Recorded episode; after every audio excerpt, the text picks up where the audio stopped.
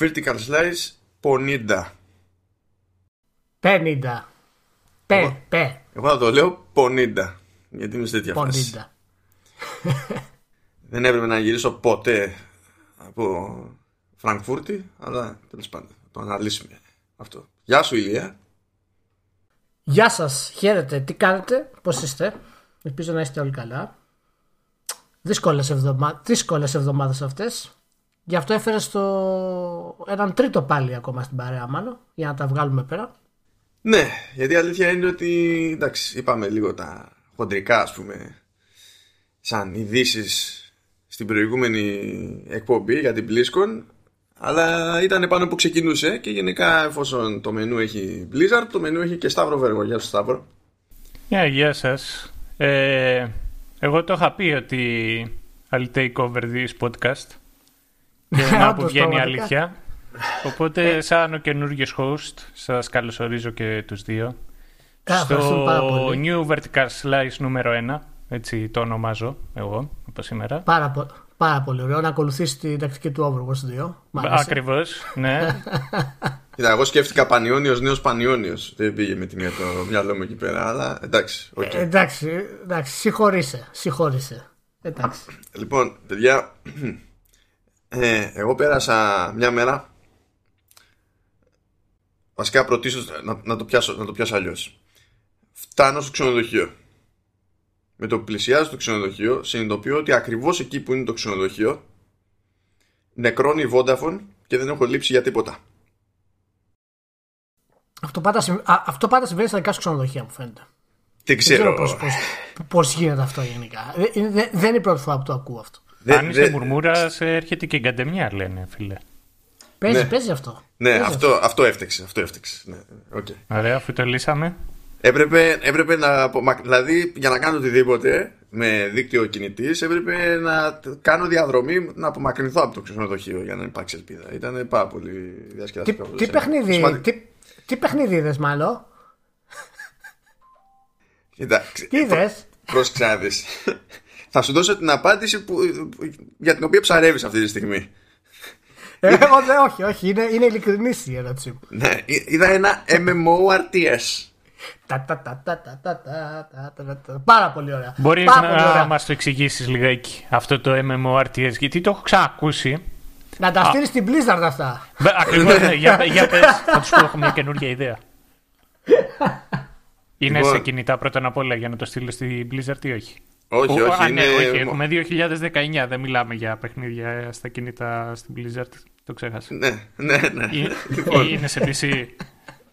Ναι, είναι μόνο PC, τουλάχιστον η θετική κυκλοφορία. Γιατί τέλος πάντων είναι πονεμένη ιστορία αυτό το παιχνίδι. Μιλάμε για το Kingdom Under Fire 2, το οποίο αν έχετε το Θεό σας ανακοινώθηκε το 2008. Δηλαδή, Α, ωραία. Μάλιστα. ξεκινάμε από αυτό. Δηλαδή, και προσπαθούμε να φανταστούμε πόσα πράγματα έχουν πάει στραβά από τότε Ωραία. μέχρι σήμερα. Ten, ten year plan, σαν το Destiny. Καλό ήταν. Είχε ανακοινωθεί για PC και Xbox 360. Μετά έφαγε άκυρο η έκδοση του 360 γιατί τότε έκανε κάτι κόμψες η Microsoft με την πολιτική που είχε για το Xbox Live. Και είπαν να κάνουν και καλά να το τάξουν πλέον για PS3. Μετά τους πήρε ο χρόνος και λέει τελικά εντάξει θα το βγάλουμε σε PC και PS4. Περάσανε και άλλα χρόνια μετά και λέει τέλος πάντων ok και ξεκινάνε beta testing στην Κίνα. Α, Αυτό είναι. Λίγο αργότερα ξεκινάνε beta testing και στη Ρωσία. Διαφορετικά business models σε κάθε μία από τις δύο αγορές. Και νωρίτερα μέσα στο 2019 κόψανε και το, και το testing και ακυρώσανε και την κανονική κυκλοφορία του παιχνιδιού και στην Κίνα και στη Ρωσία. Α, μπράβο. Πήρανε πολιτική στάση δηλαδή. Μπράβο. Ναι, γι' αυτό ήταν σίγουρα. Ναι, Ε, ναι, ναι. Πήρανε μπράβο τους, μπράβο τους. ναι ειδικά κορεά τους πήρε, τους πήρε ο πόνος. Ε, Προστατεύσουν ε, την ελευθερία του λόγου. Και με αυτά και με αυτά κάποιο κονέ παίχτηκε με την γερμανική την Gameforge η οποία με εντυπωσίασε έχω να πω διότι ε, στα social posts που έκανα από το event κάποιος βρέθηκε από την Gameforge να μου κάνει comments στα posts στα ελληνικά Γερμανός. σαν πως τον γνώρισα τις απαντήσεις έβλεπα. Αλλά ήταν legit ελληνικά δεν ήταν μετάφραση αυτό. Δηλαδή άμα μου απαντούσε ελληνικό PR ελληνικό ελληνικό PR θα ήταν πιο ασύντακτο το έχω στάνταρ. Τα ελληνικά αυτά ήταν σωστά. Και είχα εντυπωσιαστεί από αυτό και μόνο. Αλλά τέλος πάντων το, το περίεργο της υπόθεσης είναι ότι εντάξει, βγαίνει αυτό το βασανισμένο παιχνίδι τώρα μέσα Νοεμβρίου. Αλλά στις δυτικέ αγορές βγαίνει πάλι με άλλο business model. Από εκεί που ήταν αισθημένο για pay to win, κοινός free to play και τα λοιπά, δεν παίζει αυτό. Θα βγει retail, θα έχει δηλαδή ένα, μια τιμή στάνταρ τέλος πάντων για να πάρεις το, το παιχνίδι. Και από εκεί και πέρα έχουν κρατήσει με τα, ε, τα in-game currencies που παίζανε μέσα, ρε παιδί μου, αλλά δεν έχει επιλογή για να αγοράσεις με κανονικό φράγκο. Και, και όλο αυτό το κάνει Gameforge, η οποία Gameforge σε όλη της την προϊστορία πήγε στο free to play. Είναι, είναι πολύ περίεργο όλο αυτό το κονέ. Ε, προφανώς προσπαθούν να δοκιμάζουν τι θα λειτουργήσει γιατί είναι χαρτογράφητα λίγα τα νερά αυτού του είδους και θέλουν να δουν ακριβώς τι, τι θα παίξει. Τώρα κοίτα για το TST MMO RTS. Εντάξει, το, το concept. Ναι, είδες. Να το εξηγήσω είναι εύκολο. Τώρα το να λειτουργήσει είναι δύσκολο. Αλλά τέλος πάντων. δηλαδή, από τη, απ τη μία μεριά είναι φάση έχω έναν hero character και τη βλέπω λίγο από Dynasty Warriors. Δηλαδή κινούμε μέσα στο χώρο, ξέρω εγώ, έχει κουεστάκια, ιστορίες, ρίχνω βρωμόξυλο και τα λοιπά. Αλλά ανά πάσα στιγμή μπορώ να στείλω πίσω την κάμερα και να χειριστώ στρατιές Στρατιές όχι τεράστιες, επειδή μην φανταστείς. Ναι, ναι. Ε, και παίζουν λίγο εκεί πέρα στη φάση με τις μονάδες του στρατού σου που μπορείς να κάνεις train διαφορετικές μονάδες τέλος πάντων και να μαζεύουν και αυτές να κάνουν leveling και έχουν και αυτές οι μονάδες δικά τους skill trees ανάλογα με το σε ποια κατηγορία ανήκουν και τέτοια. Οπότε θέλει αρκετό management το πράγμα. Και ναι, τέλος πάντων, η δική μου εντύπωση είναι ότι όπως και αν είναι η ιδέα, όσο φιλότιμη για να είναι η προσπάθεια, τουλάχιστον αν αυτό που είδα είναι ο κώδικας που θα βγει τώρα, ε, θέλει πολλή δουλειά ακόμη. Δηλαδή θέλει δουλειά ακόμη και στο αγγλικό localization από τα, από τα κορεάτικα. Κοίτα να δεις, αυτό που τώρα δεν ακούγεται φυσικά ιδιαίτερα καλό ούτε σαν ιδέα ούτε σαν ε, εξέλιξη η όλη αυτή η κατάσταση. Α κρατήσουμε μια πισινή για να δούμε γιατί το παιχνίδι φτιάχνεται καιρό και αν μη τι άλλο έχει πάθος από πίσω για να μην έχει, το έχουν παρατήσει μέχρι τώρα. Από τη στιγμή που έχεις μια τέτοια ιδέα και θες να την κάνεις παιχνίδι, ρε παιδί μου, να βρεις ένα μοντέλο για αυτό το πράγμα, που ξέρεις, μπορεί όντως να πιάσεις σε κάποιο επίπεδο.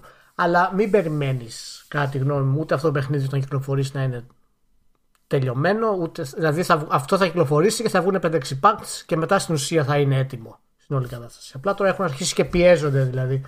Εν τω μεταξύ η ομάδα ανάπτυξη είναι η Blue Side που, είναι αυτή, που μαζί με την Fantagram ήταν που βγάζανε τα 99 Nights, θα θυμάσαι. Και τα προηγούμενα Kingdom ναι, Under ναι. Fire βασικά που είναι τόσα χρόνια πίσω πλέον. Σαν, σαν τίτλο. Ναι. Ναι. Είναι, είχαν κάποια προβλήματα στο μισοδιάστημα, δηλαδή σε κάποια φάση έφυγε, έφυγαν οι μισοί developers από την ομάδα. Έχουν, έχει, δηλαδή αυτό που για μένα έχει μεγαλύτερο ενδιαφέρον στην όλη φάση είναι όλη η διαδικασία του development. Γιατί πρέπει να ήταν ε, χαμός η φάση. Πρέπει να είναι ψηλοηρωικό ρε παιδί μου και μόνο το ότι βγαίνει. Όπως και, ναι. και αν είναι να βγει. Περισσότερο ηρωικό ήταν το, το event. Γιατί αράξαμε στο κάστρο Ράιχενστάιν. Ήταν μια, μια ημέρα μεσαιωνική. Λοιπόν, άραξαμε ένα γεράκι, ένα αετό, μια κουκουβάγια χρειάστηκε να εξηγήσω στον Γερμανό εκπαιδευτή τη λέξη κουκουβάγια στα ελληνικά. Αυτό είναι εμπειρία από μόνο του. Εν τω μεταξύ. η, η, η, λέξη αυτή είναι από τις top 5 λέξεις που έχουμε. Ναι, ναι. Κοίτα, θα μπορούσα να πουλήσω μούρι και όταν ρώτησε, ξέρω εγώ, δηλαδή ε, ρωτούσε από πού είσαι εσύ, ξέρω εγώ, και πώς είναι η κουκουβάγια στα. Άουλ, ξέρω εγώ, στα ελληνικά. Πρώτα απ' όλα, ο τύπος δεν μπορούσε να πει άουλ, έλεγε oil. όταν όμως είπα κουκουβάγια, το είπε με τη μία, ρε. Εσύ, top 5 ελληνική λέξη κουκουβάγια. Αλήθεια τώρα. Βέβαια, αν ήθελα. Είναι στο, είναι στο top 5. Α, αν ήθελα τώρα να, ξέρεις, να πάμε τέρμα μούρι, θα έπρεπε να πω ένα στρίξ και να πεθάνουμε όλοι εκεί πέρα. Ναι. Α, θα νομίζανε ότι μιλάω για κάρτες γραφικών πλέον, όχι για τίποτα άλλο, αλλά τέλος πάντων. Αυτό είναι... Ναι, ναι, μετά να το γύριζες στο άγκονιο τη αγνώση το 1990 και θα ήμασταν, και θα ήμασταν εντάξει. Με, με τόξο ρίξαμε, ε, mid κανονίσαμε, ε, κάτι κρασιά κανονίσαμε, τι άλλο διάλογο κανονίσαμε. Α, για κάποιο λόγο γυρίσαμε με τον, με τον Παύλο ένα, στο κάστρο. Γυρίσαμε βίντεο για το Death Stranding με φόντο το Ρήνο. Ό,τι κουφό ήταν να γίνει, δηλαδή σε αυτό το ταξίδι έγινε. Ε, α, και είχαν Jesters. Ο πρώτος Jester ο Θεός Jesters. έκανε ένα ad hoc sketch και πήρε από το, από τον πόγο των δημοσιογράφων τέλος πάντων που είμαστε εκεί πέρα, πήρε τρία άτομα και λέει: Εσύ θα είσαι ο βασιλιάς, εσύ θα είσαι η πριγκίπισσα και εσύ θα είσαι ο πύργος. Ο πύργος είχε μια πάρα πολύ απλή δουλειά. Κάθε φορά που τον έδειχνε ο Τζέστερ να κάνει don don. Και, ήταν, και έκανε αυτό το άτομο. και γυρνάμε στο γέλιο. Δεν έχει σημασία τώρα το story αυτό. Τελειώνει, ξέρω εγώ και καλά. Αισθάνομαι ότι ο Σταύρος έχει μαζέψει πολύ υλικό μέσα. ναι, η αλήθεια είναι. Ναι. Πρέπει να έχει δηλαδή τουλάχιστον 10 ατάκες μαζεμένες. Ό,τι ατάκα και να έχει, ό,τι ατάκα και να έχει, θα σβηστεί πολύ γρήγορα. Πάρα πολύ γρήγορα. για, για, να ακούσω, για να ακούσω. Τελειώνει η φάση, βγαίνει η ιστορία τέλος πάντων και ο Τζέστερ αυτός. Τώρα είμαστε στην ουσία έξω από τη Φραγκφούρτη, έτσι. Ε, ο Τζέστερ αυτός λέει ε, If you enjoyed our little fairy tale Tell everyone you saw Kai the Fool from Cologne. If you didn't enjoy our little fairy tale, tell everyone you visited Düsseldorf. πέσαμε όλοι κάτω έτσι. Δηλαδή, ήταν τιτάνιο τρόλ το, το άτομο. Φοβερός χαβάλες. Το, το, το event ήταν, ήταν τρελό, δεν μπορούσα να το συλλάβω. Δηλαδή καθόμουν και το συζητούσα και λες κάστρο φάση, ξέρω εγώ, ε, τύποι ντυμένοι υπότε να έχουν κανονίσει χορογραφίες, να παίζει και καλά μάχη και ό,τι να είναι. Και λες, Ubisoft είχε το For Honor. Τι σκεφτόσουν, Πού ήσουν, Γιατί το ζω αυτό με την Gameforge. Αλλά ναι, τέλος πάντων. Καλά, είναι φορές που είναι και. Είναι κάποιες εταιρείες τι οποίες είναι πιο μικρές από ό,τι περιμένεις. Και η αλήθεια είναι ότι δίνουν πόνο. Και εγώ τουλάχιστον πιστεύω ότι στις πιο μικρές εταιρείες ως ένα σημείο υπάρχει και μεγαλύτερο να το πω πάθος, υπάρχει μεγαλύτερη όρεξη για αυτό το οποίο κάνουν ε, και βρίσκουν και την ευκαιρία εκείνη τη στιγμή και, και δίνουν πόνο σε κάτι τέτοια events. Ε, ε, εγώ από παρόμοιο event αυτό το οποίο έχω ακούσει μου το είχε πει ένας Ούγγρος ότι κάνανε ένα RTS τώρα πρέπει να ήταν Νορβηγία ή Σουηδία, δεν θυμάμαι σε, ποιο, σε ποιο από τις δύο χώρες γινόταν αυτό το RTS και είχαν καλέσει πάλι έτσι πρες. Αλλά θα έβγαινε εκεί πέρα. Δηλαδή η localization είχε ναι μεν και στα αγγλικά αλλά βασιζόντουσαν εκεί πάνω κάτω Βαλτική, Σκανδιναβία. Να βγει εκεί πέρα αυτό το παιχνίδι και σου λέει ότι τους είχαν κλείσει ε, ένα σπίτι, ένα μεγάλο σπίτι ε, το κάνανε για ένα διάστημα κάποιων εβδομάδων και πήγαινε εκεί για Σαββατοκύριακο, έμενες μέσα στο σπίτι, κάτω εκεί αυτό το οποίο ήταν το καθιστικό, το σαλόνι το είχαν διαμορφώσει και είχαν PC και σου λέει ότι κάνανε όλη μέρα μπαρμπεκιού, ε, πίνανε, κινόντουσαν κουδούνι και κάνανε και μπάφους. Μια χαρά. Άριστα 10. Μέτασκο ναι. 110 στα, στα 100. Και, και σου λέει, ήταν λέει το πιο, το πιο ό,τι να είναι event που έχω παρακολουθήσει. Κρίμα λέει που κλείσανε και δεν πήγα ένα άλλο παιχνίδι. Ήθελα να πάω πάλι. Απίστευτο. Δεν το φανταζόταν. Εγώ, ε, εγώ από την άλλη αυτά τα όσο ό,τι events έχω βρεθεί τέτοιο στυλ ήταν σχετικά δεν μπορώ να καταλάβω ακριβώς τη χρησιμότητά τους, να σου πω την αλήθεια. Και δεν ξέρω ακόμα, βέβαια μια εταιρεία τώρα πιο μικρό, σε πιο μικρό επίπεδο και όντως θα είναι πιο παθιασμένοι για να προωθήσουν το παιχνίδι τους που ξέρεις, ξαφνούν τόσα πράγματα από αυτό το πράγμα. Μου φαίνεται λίγο περίεργο να κάνουν ένα τέτοιο μεγάλο event. Δεν καταλαβαίνω τι νομίζουν ότι θα, ότι θα προσφέρει αυτό το event πλέον.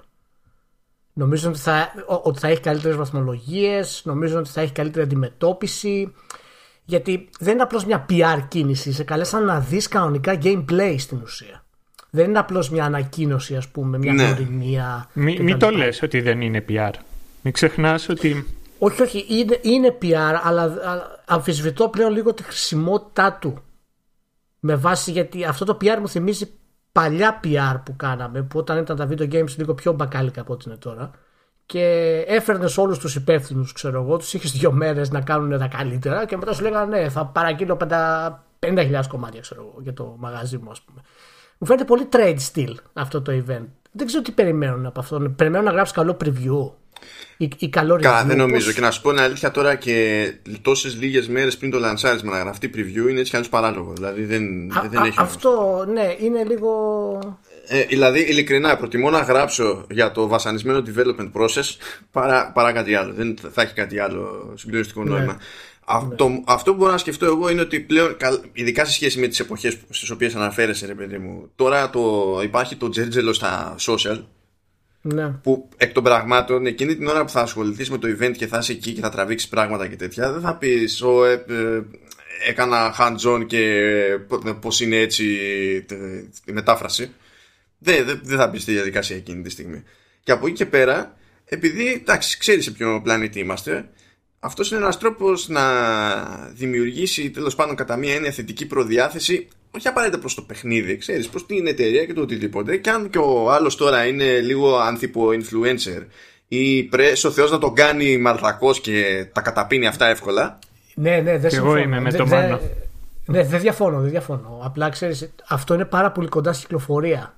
Και αυτό θυμίζει περισσότερο PR event από ότι λανσάρισμα event. Γιατί αυτός στην ουσία είναι το event για το λανσάρισμά τους. Κοίτα- Κοίταξε, αν εμένα με βάλανε να φτιάξω ένα νόμισμα και πάνω όταν το χτύπησα εκεί με τη, με τη βαριά, τε- τε- τύπωσε launch event. Τι να σου πω, έτσι έλεγε πάνω. εντάξει, ε, ε, εντάξει. Α, και κληρώσανε ένα ταξίδι σπαθί, ήταν έτσι. αυτό; Τι Κληρώσανε ένα ταξίδι ήταν σπαθί. αυτό; Κληρώσανε ένα σπαθί που κάποιος θα έπρεπε να το περάσει από το, από το αεροδρόμιο. Ναι, και φυσικά ναι, ποιος ναι, το ναι. κέρδισε, το κέρδισε Πολωνός. Και χωρίς να τον ξέρω Γι' τον αυτό σου Πολωνό. λέω, φάνηκε, μου, μου φαίνεται λίγο η ομάδα λίγο μπερδεμένη στο πότε να κάνει αυτά τα event με όλο αυτό την ανάπτυξη που έχει πάει έτσι είναι λίγο πάνω κάτω. Τέλος πάντων, ελπίζω το παιχνίδι τουλάχιστον να, να βγει σε καλή κατάσταση, αν μη τι άλλο. Και να πιάσει όσο καλύτερα γίνεται. Θα δούμε, θα δούμε. Πάει αυτό.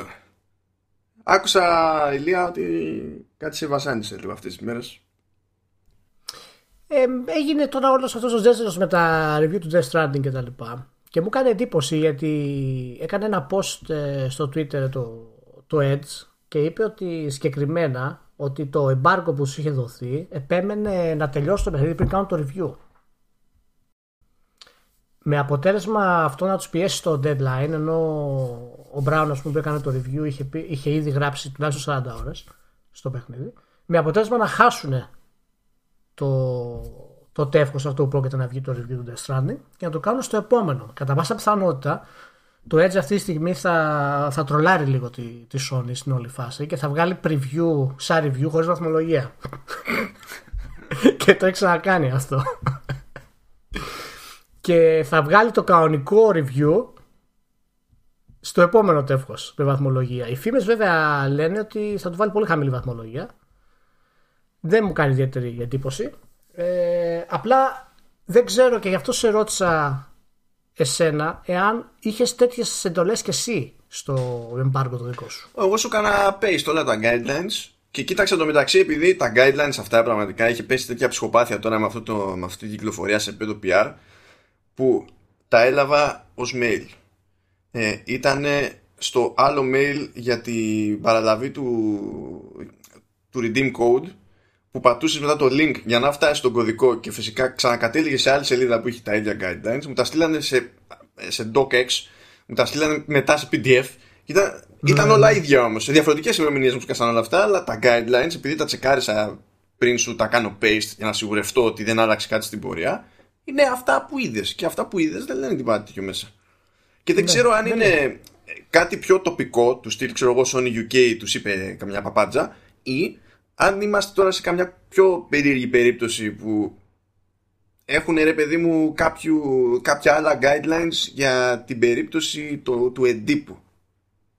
Γιατί τώρα άμα τα δεις αυτά που έχουμε εμείς ας πούμε που μιλάνε για streams, ιστορίες και τέτοια αυτά είναι πιο στημένα για το online. Αυτό μου ήρθε και εμένα αυτόματα στο νου. Αλλά και πάλι το θεωρώ κάπως απαράδεκτο εάν αυτό το πράγμα ισχύει έτσι όπως το έγραψε ο Brown του Edge. Το οποίο θα ισχύει φυσικά, αλλιώς δεν το γράψει αυτό δημόσια όταν είσαι το Edge. Και αναρωτήθηκα λίγο μ- με ποιο δικαίωμα ένας publisher μπορεί να ζητήσει αυτό το embargo με απο- και να, σου, να, να σε σταματήσει από το να κάνεις τη δουλειά σου στην ουσία. Γιατί από τη στιγμή που η Sony μπόρεσε και πίεσε το Edge σε αυτό το πράγμα που είναι το πιο ανεξάρτητο ας πούμε συγκριτικά με άλλα μέσα ε, στα, στις κριτικές του κτλ. Και, και το Edge υποχώρησε τότε για μένα ε, ε, αυτό είναι, είναι, γενικά κάτι πολύ περίεργο και δεν το βλέπουμε συχνά. Έχει κάνει καμιά διευκρινιστική δήλωση το Edge προς αυτό γιατί είδα το tweet η αλήθεια είναι ότι δεν, δεν ακολούθησε τίποτα μετά από αυτό. Και αν θυμάσαι οι, τα guidelines που υπήρχαν για το Red Dead, όταν είχα κάνει το review, ε, λέγανε ότι σε περίπτωση που το παιχνίδι πάρει κάτω από 10 ή 9 ξέρω εγώ, θα ήταν καλό να μας ενημερώσετε για ποιο λόγο. Επί προσωπικού δηλαδή, να του στείλουμε. Ναι, καλά, κοίτα, το... τα, τα guidelines στο Red Dead ε, ήταν απαράδεκτα. Δηλαδή τώρα, ναι, ναι, ακόμα και να ισχύει αυτό το πράγμα για, το, για την περίπτωση του Edge, ας πούμε τώρα, είναι, είναι τσικό. Εκείνα του Red Dead ήταν πραγματικά απαράδεκτα. Αυτό σου λέω ότι δεν είναι μόνο αν είναι απαράδεκτο ή όχι, είναι ότι μήπως ίσχυε το ίδιο για, από τη Sony για reviews τα οποία θα παίρνανε κάτω από 4 π.χ. Και το guidelines ήταν μόλις, μόλις ενημέρωσε το, το Edge το παιχνίδι π.χ. θα πάρει 3, θα πάρει 4 ξέρω εγώ. Ε, επέστρεψε Sony και είπε παιδιά μην το βγάλετε την περίοδο που είναι η, η κυκλοφορία του παιχνιδιού ας πούμε αυτό το, αυτό το μήνα. Έχουμε αυτά τα guidelines στο embargo και δεν επιτρέπεται αυτό το πράγμα και, και, και μου κάνει εντύπωση δηλαδή, δεν είχε γιατί... γενικά τουλάχιστον σε ό,τι προηγούμενη εμπειρία έχουμε ναι. τη Sony η Sony δεν, δεν τα κάνει αυτά δεν μπλέκει έτσι με, τη, με τις βαθμολογίες ή να σου πει ξέρω εγώ ότι ε, κοίτα τώρα να σε ε, πάνω στην κουβέντα άμα έχεις κανένα interaction πριν βγει το review να σε ρωτήσει ο άλλος για πού το κόβεις. Ναι. Συμβαίνει με την ίδια λογική που θα με ρωτήσει και εσύ, ας πούμε. Αλλά μέχρι εκεί δεν παίζει κάτι άλλο. Εγώ σε αυτό δεν έχω πρόβλημα. Απλά με προβληματίζει το γεγονός οι publishers να έχουν αυτή τη δύναμη να κάνουν αυτό το πράγμα. Και δεν ξέρω. Το θέμα δεν είναι αν την ασκούν, το θέμα είναι αν την έχουν ή όχι. Αυτό είναι το, αυτό είναι το βασικό σε μένα σε αυτό το πράγμα. Εντάξει, όπως αντιλαμβάνεσαι, το αν την έχουν ή όχι και σε τι βαθμό εξαρτάται από το διαφημιστικό τοπίο. Α, άρα καταλήγουμε πάλι στο, στο κλασικό κύκλο, δηλαδή. Σε αυτό το πράγμα. Δεν υπάρχει καμία σωτηρία δηλαδή από αυτό το πράγμα. Ακόμα και σε αυτό το επίπεδο, ας πούμε, θα υπάρχει πίεση για αυτό το πράγμα. Άρα στην ουσία, ούτε καν δημοσιογραφία δεν μπορεί να κάνει το έτσι, ας πούμε, σε αυτό το επίπεδο. Εάν το πάμε έτσι. Τουλάχιστον σε αυτή την περίπτωση. Εντάξει, όχι γενικά.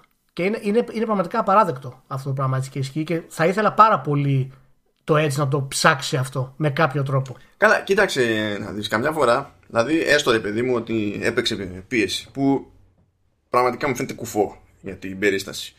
Ε, αλλά έστω ότι έπαιξε πίεση. Σε ένα τέτοιο σενάριο, δηλαδή τις μισές και βάλε φορές ρε παιδί μου που θα σκεφτεί κάποιος να ασκήσει τέτοιου είδους πίεση, ε, είναι περισσότερο στη λογική ρίχνω άδεια μπας και πιάσω γεμάτα δηλαδή δεν είναι, ε, δεν είναι αυτονόητο ότι έτσι και πας κόντρα ε, ο άλλος θα κάνει κάτι γι' αυτό γιατί ξέρει κιόλας ότι αν είναι κάποιος πιο, ευ, πιο εύπλαστος και έχει ενδεχόμενο ναι. σαν ας πούμε χαρακτήρας να λυγίσει ότι δεν χρειάζεται και ιδιαίτερη προσπάθεια και άμα κάτσει έκατσε άμα δεν κάτσει δεν έκατσε το ζήτημα είναι αν πάει κόντρα το edge όταν, δηλαδή, το πιο edge. Αν μετά υπάρχει όντως επίπτωση. Γιατί ε, σε τέτοιες περιπτώσεις είναι πολύ πιθανό να μην υπάρχει επίπτωση. Κατά πάσα πιθανότητα μπορεί να μην υπάρχει. Αλλά από τη στιγμή που κάνεις πίσω, ίσως να υπήρχε. Η πίεση να ήταν τόσο μεγάλη που να μην είχες άλλη επιλογή ως έντυπο να το κάνεις αυτό το πράγμα. Και αναρωτιέμαι κατά πόσο οι publishers ε, μπορούν και πρέπει να συνεχίζουν να έχουν τέτοια δύναμη πάνω από το προϊόν τους όταν το στέλνουν σε δημοσιογράφο. Αυτή είναι η διαφορά. Δηλαδή, όταν, είσαι, όταν κάνεις δημοσιογραφία πολιτική και θες να αποκαλύψεις κάποιο θέμα, παραδείγματος χάρη, έρχεσαι σε επαφή με κάποιον, τους λες το και το, σου λένε αυτό, αλλά εσύ δεν, δεν σου βάζουν χέρι για το αν θα το αποκαλύψει ή όχι τι πρόκειται να γίνει. Ε, δεν ξέρω. Δεν ξέρω, Ηλία, αν ε, ταιριάζει και τόσο πολύ αυτό το οποίο λες, γιατί μιλάμε τώρα για κάτι το οποίο έχει μια συγκεκριμένη ημερομηνία ε, κυκλοφορίας και σου δίνουν από πιο πριν μια, τη δυνατότητα να το δοκιμάσεις και να, να κάνεις το review σου. Όσον αφορά με την πολιτική, είναι σαν να ξέρεις τέλος πάντων ότι θα βγει ο Πρωθυπουργός, θα κάνει ένα διάγγελμα και να σου λέει έλα από πιο πριν αν θέλεις να τα συζητήσουμε, να τα μιλήσουμε και να σου δώσω και εγώ εμπάρκο για το πότε θα το συζητήσεις. Ναι, δεν διαφωνώ με τη λογική, δεν προσπαθώ να ταυτίσω. Απλά όταν κάποιος κάνει ρεπορτάζ σε κάτι, όταν κάποιος είναι έτοιμος σε κάτι ως δημοσιογράφος, κάνει το ανάποδο από ό,τι γίνεται, από γίνεται εδώ. Δεν, δηλαδή αυτός ειδοποιεί τι πρόκειται να κάνει. Ναι, αλλά εγώ θα σου κάνω την εξής ερώτηση. Ε, δίνονται τα reviews ώστε να μπορείς εσύ σαν δημοσιογράφος να κάνεις το επάγγελμά σου και να κάνει σαν κριτικός να κάνεις την κριτική σου ή είναι και αυτό ένα μέρος του, του PR και του promotion για, για το παιχνίδι; Από, από ό,τι φαίνεται είναι περισσότερο πλέον, όχι πλέον, πάντα ήταν και ακόμα παραμένει το δεύτερο. Έτσι είναι. Όταν ο Ταραντίνο λέει εκεί στη συνεντεύξη τύπου ότι άκου να σου πω εγώ ήρθα εδώ πέρα για να προμοτάρω τη, την ταινία μου.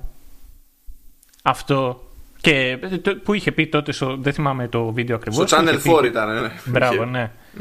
Να, είδες, φαίνεται εδώ πέρα. Φαίνεται εδώ πέρα απονεμένος πώς θα, πώς θα θυμάται. Ε, αυτό ισχύει για όλους. υπάρχει θέμα στο, στο συγκεκριμένο πράγμα. Ναι. Στο μοναδικό, εγώ τουλάχιστον που θεωρώ ότι έχεις μια μεγαλύτερη ελευθερία και γι' αυτό και, συμφωνώ, και πιστεύω ότι έχεις και εσύ την ίδια άποψη γιατί δεν γράφουμε τα ίδια κείμενα αλλά είναι πάνω κάτω του ίδιου τύπου. Είναι η, τα ειδικά θέματα. Εκεί έχεις την ευκαιρία να, να κάνεις ουσιαστικά δημοσιογραφία πάνω σε αυτό το πράγμα.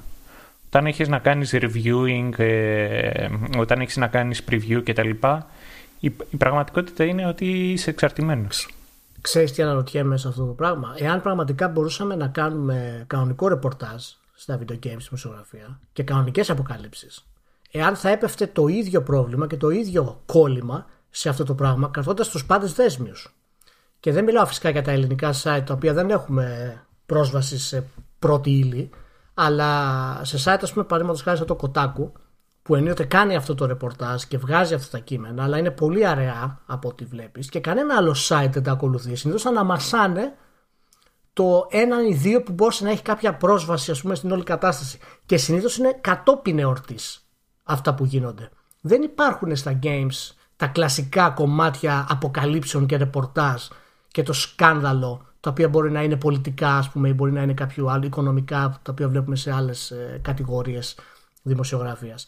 Και αναρωτιέμαι μήπως και αυτό είναι κομμάτι το οποίο περιορίζεται από την δύναμη της διαφήμισης που έχουν απέναντι στα site. Καλά, κοίτα, είναι ένα μόνιμο power struggle. Δηλαδή, ακόμα και το, το concept του embargo, δηλαδή το embargo το βάζει η εταιρεία επειδή προτιμά μια συγκεκριμένη μέρα ξαφνικά να ασχολούνται όλοι με το προϊόν τους και να πλημμυρίσει το, το σύμπαν. Για, αυτό, για, την, για την εταιρεία αυτό, σε αυτό εξυπηρετεί το, το embargo. Οπότε εκ των πραγμάτων γίνεσαι μέρος του, του marketing plan ως τύπος. Εκ των πραγμάτων. Έτσι. Ταυτόχρονα βέβαια εσύ μπαίνεις στη διαδικασία να κάνεις μια δουλειά συγκεκριμένη με το σκεπτικό ότι και θέλεις να τραβήξεις ως μέσο το ενδιαφέρον των αγνώστη εκείνη την περίοδο γιατί στη βράση κολλάει το, το σίδερο αλλά υποτίθεται ότι πρέπει στην τελική να εξυπηρετήσεις και τον αναγνώστη. Και όλο αυτό το πράγμα μπλέκει. Δεν γίνεται να διαχωρίσεις το ένα κομμάτι από το άλλο. Είναι ένας αχταρμάς. Ναι, ναι, απλά σου λέω αυτό, το ότι φαίνεται να επηρεάζει αυτό και άλλα κομμάτια, αυτός ο έλεγχος. Και δεν είναι μόνο η κριτική, ας πούμε. Ακόμα και το Edge πολύ σπάνια έχει βγάλει θέματα κανονικής έρευνας και ρεπορτάζ για κάτι που έχει γίνει. Και ακούμε, ας πούμε, άπειρα πράγματα παράπλευρα για εργασιακές mm. συνθήκες εκεί, για σεξουαλικές παρανοχλήσεις εκεί, για άδικες απολύσεις εκεί. Δηλαδή, και μου κάνει εντύπωση που ακόμα και σε αυτά τα θέματα δεν έχουμε καν προωθήσει κάποια δημοσιογραφία ανώτερου επίπεδου. Και στην τελική επιστρέφω και σε αυτό που είπε ο, ο Σταύρος ότι όσο και να το προσπαθείς εν τέλει ακόμα είμαστε δέσμοι στο δεύτερο κομμάτι το οποίο είναι το διαφημιστικό. Και, δεν, ναι. και δεν βλέπω και δεν βλέπω δηλαδή μεγάλη αλλαγή σε αυτό το πράγμα. Το εντάξει, αφορμή πήραμε από το tweet αυτό και το ανοίξαμε λίγο. Αλλά μου έκανε γενικά εντύπωση γιατί αυτό δεν το έχω ξαναδεί στο Edge να πει τέτοιο πράγμα, ας πούμε. Και να κάνει πίσω σε κάτι τέτοιο. Αλλά τέλος πάντων. Πάντως ένα, ένα μόνιμο, δηλαδή όπως μπορεί να φανταστεί ο καθένας, ένα μόνιμο brand fair παίζει και καμιά φορά παίζει και για χαζομάρες. Ναι. Δηλαδή ε, έχει τύχει περίπτωση εταιρείας που έχει βάλει καμπάνια. Ε, όταν γενικά κανονίζεις μια καμπάνια, ρε παιδί μου, ε, έχεις μια, μια συνεννόηση για το αυτή είναι η καμπάνια, ε, αυτά είναι τα χαρακτηριστικά, θα τρέξει από τότε μέχρι τότε σε, εκείνο, σε εκείνα τα σημεία και, και τα λοιπά. Τώρα, αν έχεις μπει στη διαδικασία να το δέσεις αυτό με συγκεκριμένη κάλυψη, είναι ένα πακέτο, ξέρω εγώ. Okay. Ναι. Ε, όταν όμως δεν υπάρχει καν τέτοιου είδους συμφωνία για να πεις ότι δεν ξέρω εγώ τι άλλα άρθρα θα γραφτούν ε, και σου σκάει ο άλλος και σου λέει ε, να σου στείλω κωδικό για preview του τάδε παιχνιδιού και λες τέλος πάντων για να τα λόγο όχι δεν βολεύει άσε ό,τι να είναι δεν προλαβαίνουμε και τα λοιπά και γυρνάει και σου λέει ότι ναι αλλά έχουμε βάλει και καμπάνια και λες, ε, για preview τώρα, έτσι. Δηλαδή, έτσι, έτσι κι αλλιώς είναι ανέκδοτο. Εκεί, επειδή μου είχε τύχει αυτό το πράγμα, είχα, είχα τυλτάρει επί τόπου, αλλά κράτησα έτσι σχετικά την ψυχραιμία μου και λέω, άκου να σου πω, θα το εξηγήσω μία φορά. Και αυτή τη μία φορά θα είμαι σχετικά ήρεμος. Την επόμενη φορά θα, παίξει, θα ανοίξει κρατήρας. Θα παίξει void out, κανονικό, εκεί πέρα. Και έπρεπε να μπω στη διαδικασία να εξηγήσω ότι ε, μην κοιτάτε ότι όταν σκάει προϊόν εμείς μπαίνουμε στη διαδικασία και το καλύπτουμε κατά κανόνα. Δεν, ε, στην πραγματικότητα δεν έχουμε ό,τι και να στείλεις, ένα σπίτι ολόκληρο να μου στείλεις. Δεν έχω καμία υποχρέωση να ασχοληθώ σε κανένα επίπεδο με αυτό που μου έστειλες. Το οποίο είναι, είναι και τόσο καλομαθημένοι σε ορισμένες μπάντες που νομίζουν ότι τους τη χρωστάς την κάλυψη. Και λες, είστε τρελοί. Εντάξει. Αυτό στο, στο online κομμάτι και να το κλείσουμε λιγάκι αυτό τώρα. Αυτό στο online κομμάτι είναι πολύ σύνηθες. Είναι πολύ χειρότερο γιατί είναι μόνο διαφήμιση το online κομμάτι. Ακριβώς. Ενώ το έτσι θα έχει πράξει και κάτι από το Μπράβο. Το, το έτσι ούτως ή άλλως του τελευταίου 6 μήνες έχει άνοδο στα subscriptions. Δεν υπάρχει αυτό. Έτσι είναι, είναι print. Και επειδή έχει και άλλα κομμάτια που το έτσι ας πούμε παίρνει κάποια έσοδα, είναι πιο δύσκολο να το ελέγξεις και γι' αυτό με έκανε εντύπωση όλη αυτή. Mm. Το, όλο αυτό το τζέρτζελο. Μάλιστα, ωραία. Προχωράμε λοιπόν. Πάει και αυτό. Πάρα πολύ ωραία. Πάρα πολύ ωραία. Σταύρο, Σταύρο ναι, πες, μια, πες ένα witness me και μετά δώσε φορά. Ε, witness me. Ε, τι, να, τι, που, θα, θα ξεκινήσω γιατί, γιατί είμαι εδώ, ποιος τι, δεν ξέρω. Α, ε, τέτοιο, Ό, όσο μιλ, για να είμαι ειλικρινής, όσο μιλάγατε, ε, ε, ο, ο Μάνος το ξέρει είναι το ότι κάποια πράγματα είναι συνηθισμένα σε αυτό το χώρο. Ο, ο Μάνος ειδικά τα έχει φάει με το κουτάλι. Αυτό όμως δεν σημαίνει ότι εγώ δεν τρελαίνομαι. Εμένα μου γυρνάνε τα λαμπάκια με πολλά από αυτά τα πράγματα. Καταλαβαίνω ότι υπάρχουν, καταλαβαίνω ότι πολλές φορές δεν έχεις τη δύναμη να αλλάξεις την πραγματικότητα, αλλά αυτό δεν εμποδίζει τον εαυτό μου να εκνευρίζομαι τόσο πολύ. Και, και πραγματικά μου γυρνάνε τα λαμπάκια. Και, και τα, σας άκουγα και γι' αυτό χάθηκα λιγάκι, γιατί πραγματικά είναι πολλά από αυτά τα πράγματα τα οποία μου, μου φαίνονται εμένα εξωφρενικά. Θόλωση ο Σταύρος, θόλωση. Ε, θα το κάνουμε αυτό ένα podcast κάποια άλλη στιγμή για να ξεκινήσουμε από εποχές που ήμασταν και στα περιοδικά και τι πιέσεις είχαμε φάει τότε. Αλλά εγώ δεν, δεν πιστεύω και ποτέ δεν πίστευα ότι ξέρεις, δεν μπορούμε να τα αλλάξουμε αυτό το πράγμα. Ε, ε, Πιστεύω ότι. Εγώ το είπα στο Μάνο, θα το πω. Δεν ξέρω αν ακούγεται, αλλά σταυροκοπιέμαι. Ναι. Ε, εγώ αυτό που λέω στο Μάνο είναι ότι πραγματικά θεωρώ ότι ένα μεγάλο πρόβλημα το οποίο υπάρχει στο χώρο ε, ειδικά σε αυτούς, ε, ειδικά στη συμπεριφορά προς τον τύπο είναι το ότι οι άνθρωποι οι οποίοι είναι μέσα στις εταιρείες και διαχειρίζονται τον ειδικό τύπο δεν έχουν προέλθει από τον ειδικό τύπο και δεν ξέρουν τη, την κούραση και τις ανάγκες που χρειάζεται ένα review. Καλά και έξω παίζει αυτό, δεν είναι μόνο Ναι, δεν δε μιλάω μονάχα για την Ελλάδα. Και το, το, έχω πει στο Μάνο ότι ο, ο μοναδικός τρόπος για να αλλάξεις αυτή την κατάσταση είναι να μπορέσεις να βρεθείς σε μια τέτοια θέση και να έχεις διάθεση και όρεξη να τα αλλάξεις. Πάντως στη, στην Ελλάδα αυτό δυστυχώς δεν μπορεί να γίνει γιατί έχω βρεθεί στην, στην άλλη θέση για τέσσερα χρόνια και για να μπορέσω να περάσω πράγματα και να βοηθήσω τον τύπο γενικά ε, είχα, είχα τόσο ομιλικούς καυγάδες μέσα στην εταιρεία. Απορώ πώ δεν με απολύανε, δηλαδή κάθε τετράμινο. Αλλά είναι πολύ πιο δύσκολο γιατί αυτοί που είναι από πάνω σου δυστυχώς παραμένουν το ίδιο ηλίθιοι μάλλον. Ηλίθιοι. Explicit. Ε, σε σένα είπε το ηλίθιοι ε, μάλλον. για μένα δεν πήγαινε. Λοιπόν, για πάμε. Για εγώ πάμε. θα σου πω, περίμενε. Ε, εγώ θα ξεκινήσω από αλλού. Σε αυτή την BlizzCon Δε, αυτή την BlizzCon δεν την κάλυψε από κοντά, δεν έστειλαν ελληνικό μέσο. Έχει ξαναγίνει νομίζω πριν από τρία χρόνια, το 16. Ναι, το 16 πρέπει να ήταν. Εγώ αυτό για παράδειγμα το θεωρώ απαράδεκτο. Και δεν, και δεν και μιλάω ειλικρινέστατα, δεν με απασχολεί αν θα πήγαινα εγώ ή ποιος άλλος θα πήγαινε. Το θεωρώ απαράδεκτο. Το ότι δεν δώσανε λεφτά για να πάει ελληνικό site στην BlizzCon. Καλά, κοίτα. Είναι λίγο περίεργη η ατάκα το θεωρώ απαράδεκτο που ο άλλος δεν έδωσε λεφτά για να γίνει το κονέ. Ε, ναι, ξέρω. Οπότε, περίμενε. Θα. Ξέρω τι εννοείς. Θα ρεφάρει, θα ρεφάρει. Θα ρεφάρει. Ναι. να ρεφάρει. Πόσους έστειλαν από την Τουρκία; Εντάξει, επειδή ήταν έξι, φίλε, δεν καταλαβαίνω.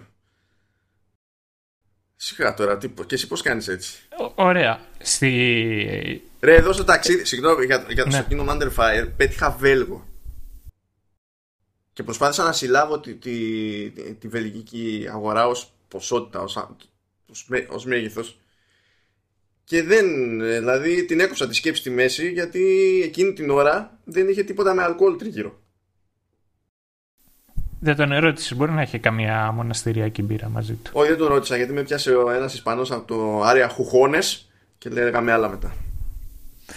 Ε, εγώ, εγώ τέλος πάντων για να ολοκληρώσω αυτό είναι το ότι η, τέλος πάντων για όσους δεν το ξέρουν η, η ευρωπαϊκή Blizzard διαχωρίζει, δεν πιάνει ανακράτος την Ευρώπη για να ε, χειριστεί διαφορετικά το κάθε κράτος όπως είναι παρότι κάποια όπως είναι π.χ. είναι το Ηνωμένο Βασίλειο μαζί με την Ιρλανδία αυτά τα πιάνει μαζί είναι το Benelux που είναι Βέλγιο, Netherlands και Luxembourg. Υπάρχει Nordic. Ε, εμείς είμαστε, πώς μας λένε, Export. Πώς... Export markets Όχι, emerging markets. Ή, α, emerging, emerging. Αυτό το είπες. Ναι, ναι, σωστά καλά. Λοιπόν, από, το 2000, από το 2004 μας λένε έτσι. Και στο emerging markets τέλος πάντων. Emerging markets. Στο emerging markets είναι οι χώρες του Ανατολικού μπλοκ χωρίς τους ε, ρωσόφωνους, δηλαδή Ουκρανία, Ρωσία κτλ. οι οποίοι είναι άλλο καπέλο και είναι Βαλκάνια μέχρι Πολωνία. Ε, μετά τα Βαλκάνια, με, μετά τα Βαλκάνια, με, μετά την Πολωνία είμαστε η μεγαλύτερη αγορά. Είμαστε η δεύτερη μεγαλύτερη αγορά. Εγώ, εγώ γι' αυτό προβληματίζομαι. Όταν μια μεγάλη εταιρεία δεν κοιτάζει να... Και το ίδιο ισχύει και για το distributor εδώ πέρα. Το ότι δεν... Το ότι το παραβλέπουν και δεν καλύπτει ένα ελληνικό site την BlizzCon και την κάθε BlizzCon. Και το, το, το είπα και στο Μάνο τις προάλλες, αυτό ισχύει γενικότερα. Ε, έχει να κάνει όπως για παράδειγμα Κροάτης είχε πάει στη, στο Tokyo Gaming Show να σου πω, Μανώ, θα την καλύψετε την BlizzCon στο Nintendo. Κοίτα, ειδησιογραφικά, δηλαδή ανακοινώσεις, ξέρω εγώ, αυτά, αυτά καλύφθηκαν. Εντάξει. Δηλαδή, ναι, δεν θα πούμε ότι δείξαν οι άλλοι Diablo, ξέρω εγώ, και θα τα πεις τι να κάνεις. Ναι, σαν, σαν είδηση. Ναι, θα, ναι, σαν θέμα για, θα γίνεται θέμα για την BlizzCon. Ένα, ένα θέμα εκκρεμή. Ναι. Ένα θέμα που θα είναι σαν, σαν overview, ας το πούμε. Αλλά δεν είναι. Δεν είναι όπως άλλες χρονιές. Άλλες χρονιές δηλαδή. Όχι, αλλά μπορείς να, μπορείς να μην το κάνεις άμα θες να πάρεις θέση για αυτό το πράγμα. Γιατί έτσι παίρνεις θέση. Το να κατηγορούμε. Ισχύει, ότι δεν αλλά και απ' την άλλη είναι και αυτό που είπε ο Μάνος, Ότι έχεις και μια υποχρέωση προς τον αναγνώστη. Ε, αυτό είναι το θέμα, παιδιά. Όταν έχεις τέτοια υποχρέωση στον αναγνώστη, να και κάνει ανακοίνωση σε ολόκληρο το site, πρώτη μούρη και λες, επειδή είμαστε υπεύθυνοι, σας ενημερώνουμε γιατί δεν θα κάνουμε θέμα για την Blizzard. Ναι, αλλά και απ' την άλλη να σου πω κάτι. Δεν είναι υποχρεωμένη και η Blizzard. Όχι, πώς δεν μπορεί να, να κάνεις. Ε, χρόνος μπει, χρόνος ε. βγει να πει ξέρεις κάτι, θα πηγαίνετε εσείς. Και να γυρίσω κι εγώ το φέτος και να πω είμαι, α, είμαι butthurt, δεν διάλεξε εμένα, δεν ασχοληθώ με την PlayStation. ε, δεν πάει Λοιπόν, ε, λοιπόν ε, κοιτάξτε, πρώτα απ' όλα έχουμε ήδη κάνει προσαρμογή ως προς αυτό το, το θέμα, τουλάχιστον στο, στο Eternity, διότι είχαμε ένα, πώς να σου πω, ένα εύρος κάλυψης ε, σε χρονιά με virtual ticket και ένα εύρος κάλυψης σε χρονιά που όντως είχαμε πάει στο, στη, στην BlizzCon για on-site τέλος πάντων ε, κάλυψη. Και όταν είδαμε μετά ποια ήταν η στάση γενικότερα στο όλο ζήτημα, ε, αρχίσαμε να το μαζεύουμε το πράγμα. Και στην ουσία φέτος γράφουμε ε, ε, τα λιγότερα ever για, για όλη αυτή την ιστορία. Από την άλλη, επειδή λες τέλος πάντων δεν βγαίνει, δεν βγαίνει, με, δεν βγαίνει κάποιος τέλος πάντων όποιος να είναι να γράψει πράγματα για αυτές τις ιστορίες. Αφού εγώ, το ξέρεις κιόλας ότι έχω στείλει για αυτές τις ιστορίες. Όχι, όχι, δεν έχει να κάνει δηλαδή, με τα, το... δηλαδή τα κάνουμε ρε παιδί μου αυτά τα πράγματα. Δηλαδή δεν θυμάσαι ναι, τι έγινε ναι. με, το, με το Red Dead. Μία που βγήκε το review και μία που τα έπαιρνα κρανίο και έγραφα για το. Ναι, ναι, δεν λέω για αυτό για το αν θα υπάρξει διαμαρτυρία. Η διαμαρτυρία είναι, είναι ok και είναι, είσαι, πρέπει να την κάνεις εφόσον είσαι σε μια θέση τέτοια. Το θέμα είναι για να έχεις αποτέλεσμα πρέπει να κάνεις flex τις δυνάμεις σου. Και οι μόνες δυνάμεις που έχουμε είναι η μη κάλυψη. Και αυτό δυστυχώς είναι δίκοπο μαχαίρι. Και πολλές εταιρείες, όταν δεν έχεις την απαραίτητη δύναμη, αυτό ακούνε και λένε: Εντάξει, να σου πω κάτι, αυτοί θα γράψουν ούτως ή άλλως για μας. Σιγά τώρα να πληρώσουμε τώρα εισιτήρια φέτος, ποιος ξέρει για ποιο λόγο φέτος π.χ. ή πρόπερση ή δεν ξέρω εγώ τι, και σε παίζουν με αυτό το, με αυτό το κομπολόι. Συνέχεια. Δεν είναι κάτι το οποίο έχει ξαναγίνει. Έχει, δεν έχει ξαναγίνει δηλαδή. Εντάξει, είναι Όλα λίγο, είναι θέμα δύναμης. Είναι λίγο πιο πολύπλοκο από αυτό από την άποψη ότι συνήθως έχουμε. Υπάρχουν στην, στην επικοινωνία πολλαπλά layers. Δηλαδή δεν είναι το τι, νομι, το τι σκέφτεται μία μεριά για να καταλήξουμε σε αυτό το αποτέλεσμα. Είναι πολλαπλές και τα κουσούρια είναι άλλα.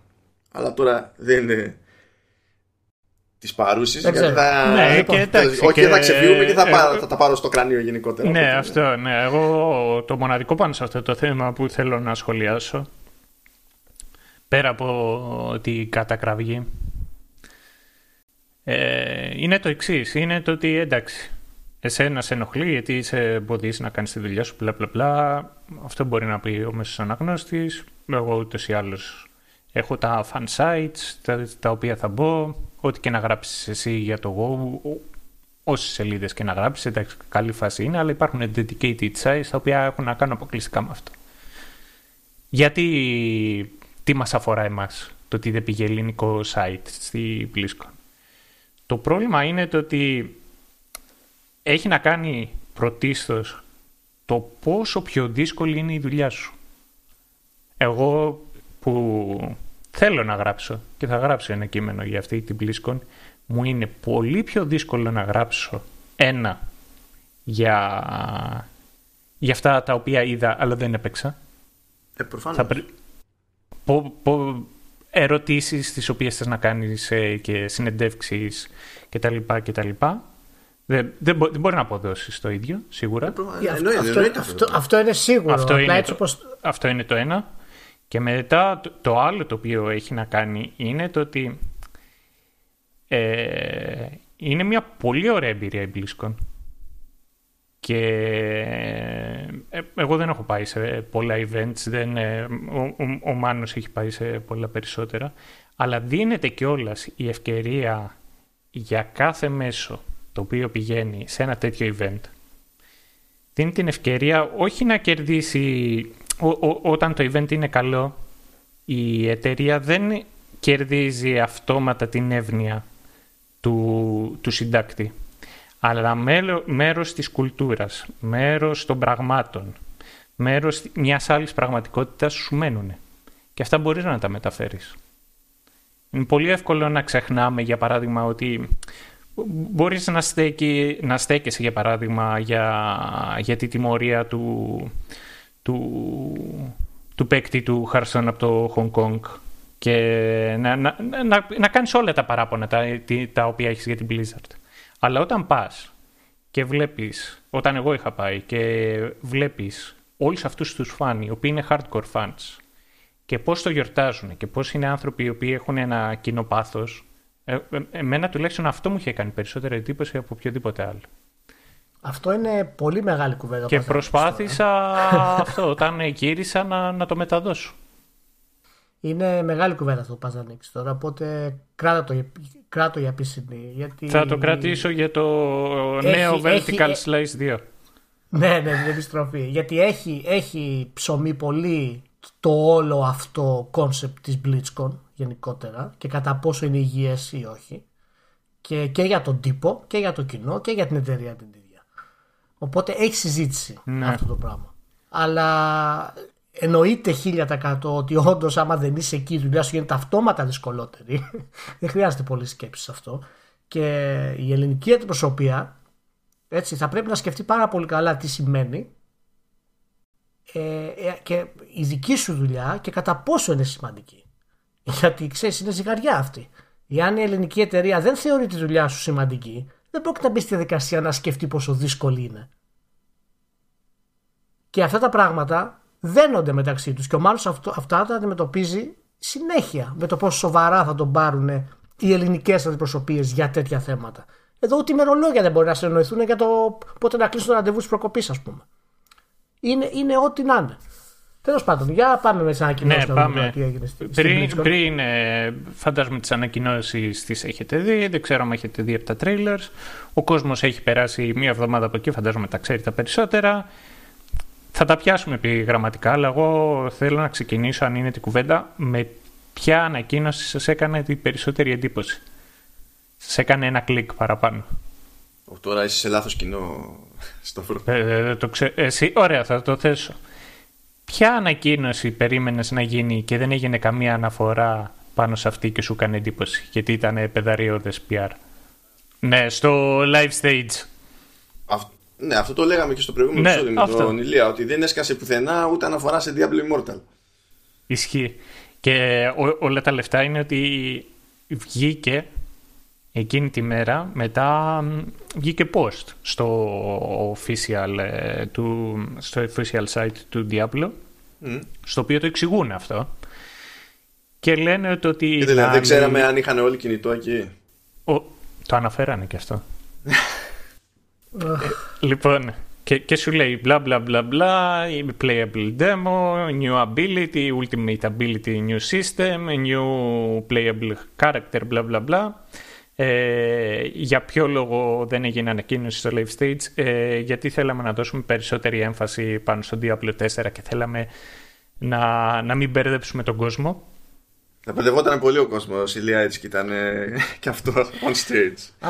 Άσε με το άσο να τελειώσει το σταυρό. Αυτό ήταν το ένα το θεϊκό και μετά το άλλο το οποίο γυρίσανε και είπαν είναι λέει δύο ερωτήσεις μου κάναν περισσότερο οπότε θα κυκλοφορήσει ο τίτλος ε, το πρώτο είναι το ότι δεν ξέρουμε ακόμα δουλεύουμε σκληρά και θα δούμε ε, και, ο δεύτερη, και η δεύτερη ερώτηση η οποία μου κάνανε ε, αν ε, έχω κινητό και αλήθεια είναι ναι ότι έχω και έχει ξεπεραστεί αυτή η συζήτηση.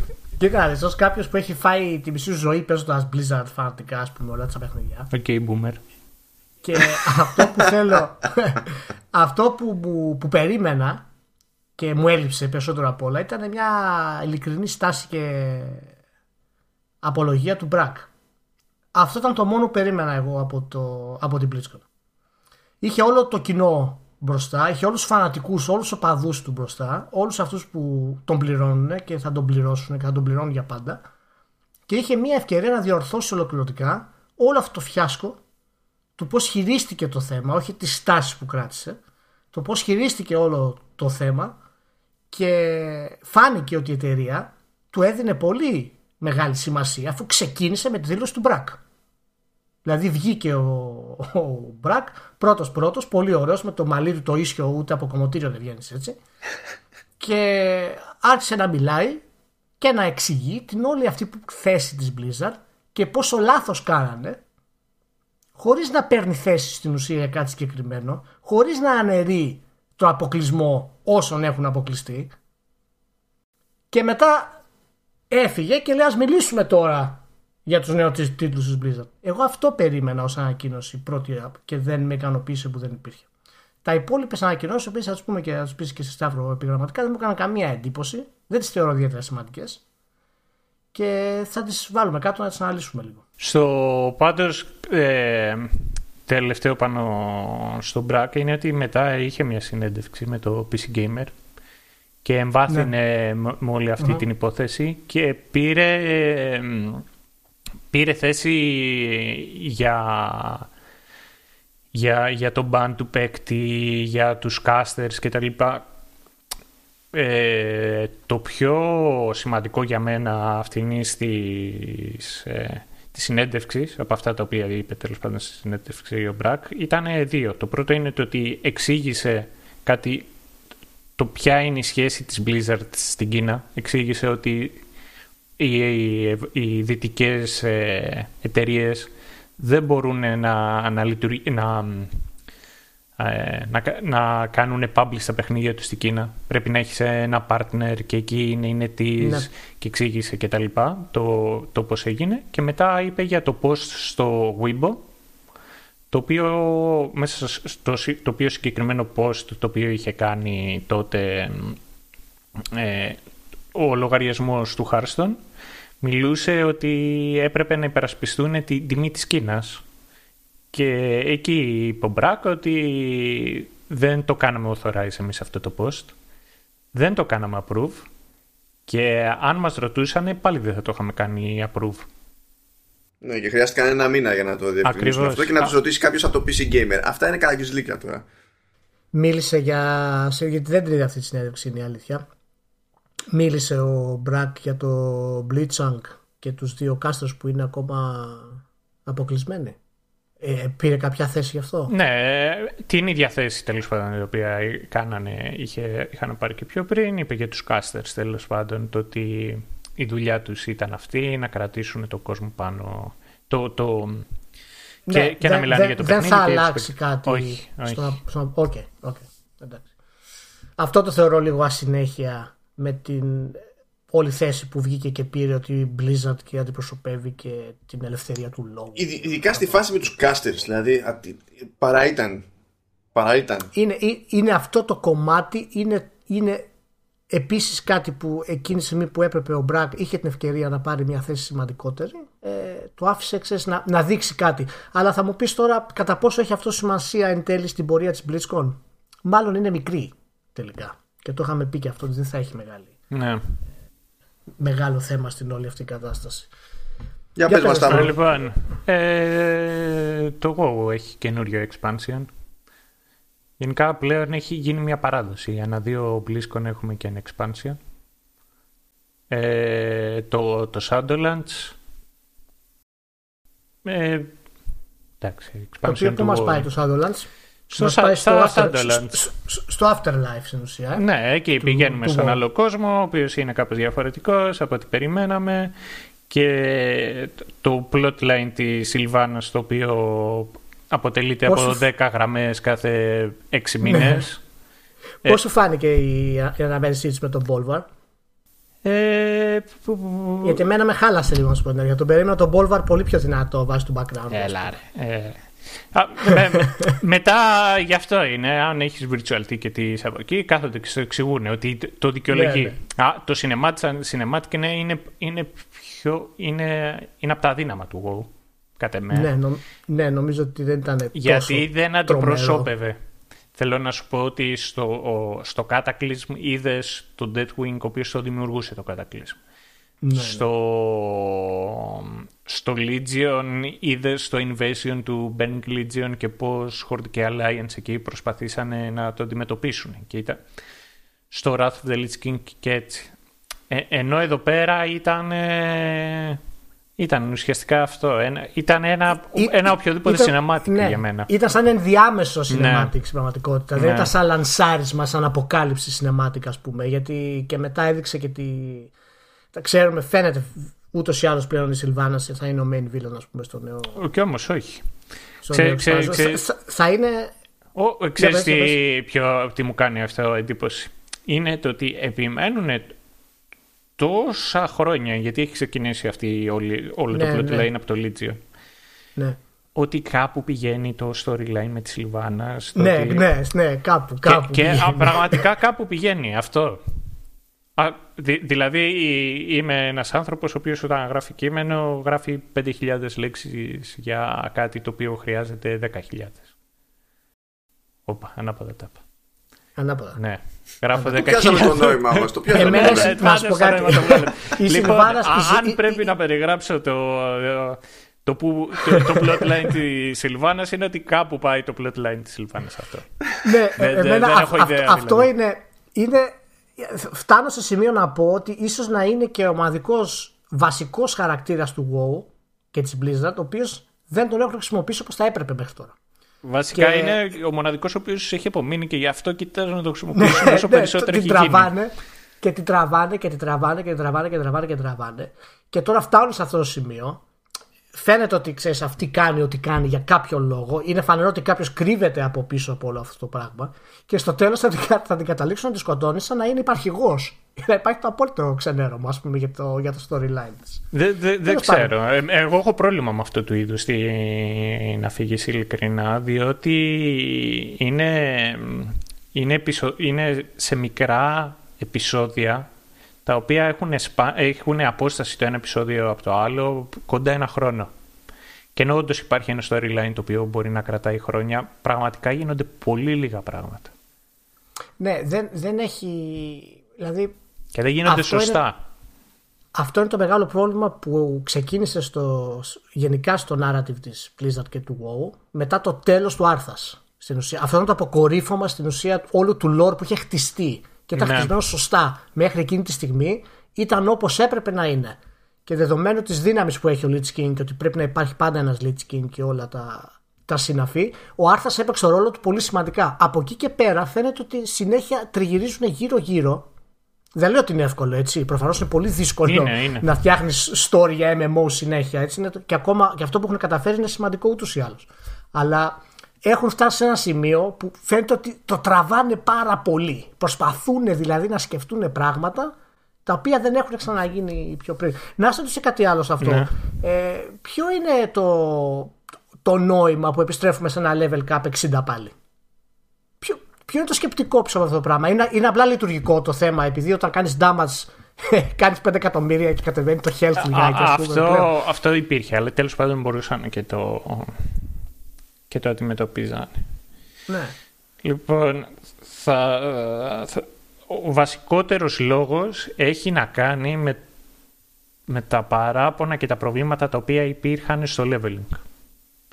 Και θα σου πω ποια είναι η λογική της Blizzard και του WoW ιδιαίτερα τα, τα τελευταία χρόνια.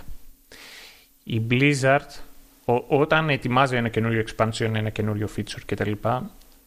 Αυτό στο σημείο το οποίο εστιάζει περισσότερο είναι στα αρνητικά. Τι είναι αυτό δηλαδή το οποίο ενόχλησε περισσότερο το παίχτη; Και έχουν αιμονή σε αυτό. Σε σημείο ναι. που πολλές φορές μπορεί να παρακάψουν, να παρακάμψουν ε, τα θετικά. Όπως ήταν για παράδειγμα τα, τα Legendaries. Τραβάγαν πολύ ζόρι επειδή ήταν RNG το ποιος θα πάρει το Legendary στο Legion. Και ήταν ένας από τους λόγους κιόλας για το οποίο το βγάλανε το, στον BFA. Το, το κόψανε. Ναι, και τώρα θα το επαναφέρουν με διαφορετικό τρόπο. Ε, ενώ φαινόταν ναι. εξ αρχής ότι ήταν άλλο το πρόβλημα. Λοιπόν, ναι. με, με το level squeeze τώρα που θα είναι το max level το 60, τι γινόταν. Έχει κάποια ability ο χαρακτήρα σου. Έχει κάποια, κάποια talents κτλ. Είχε φτάσει το, το level cap στα 120. Και τι γινόταν. Ανά κάποια level κερδίζε κάτι. Έπαιρνες κάτι, γινούσε πιο ναι. δυνατός κτλ. Ε, έφτασες σε κάποια στιγμή που απλά δεν γινόταν άλλο σε κάθε level να παίρνεις και κάτι καινούριο.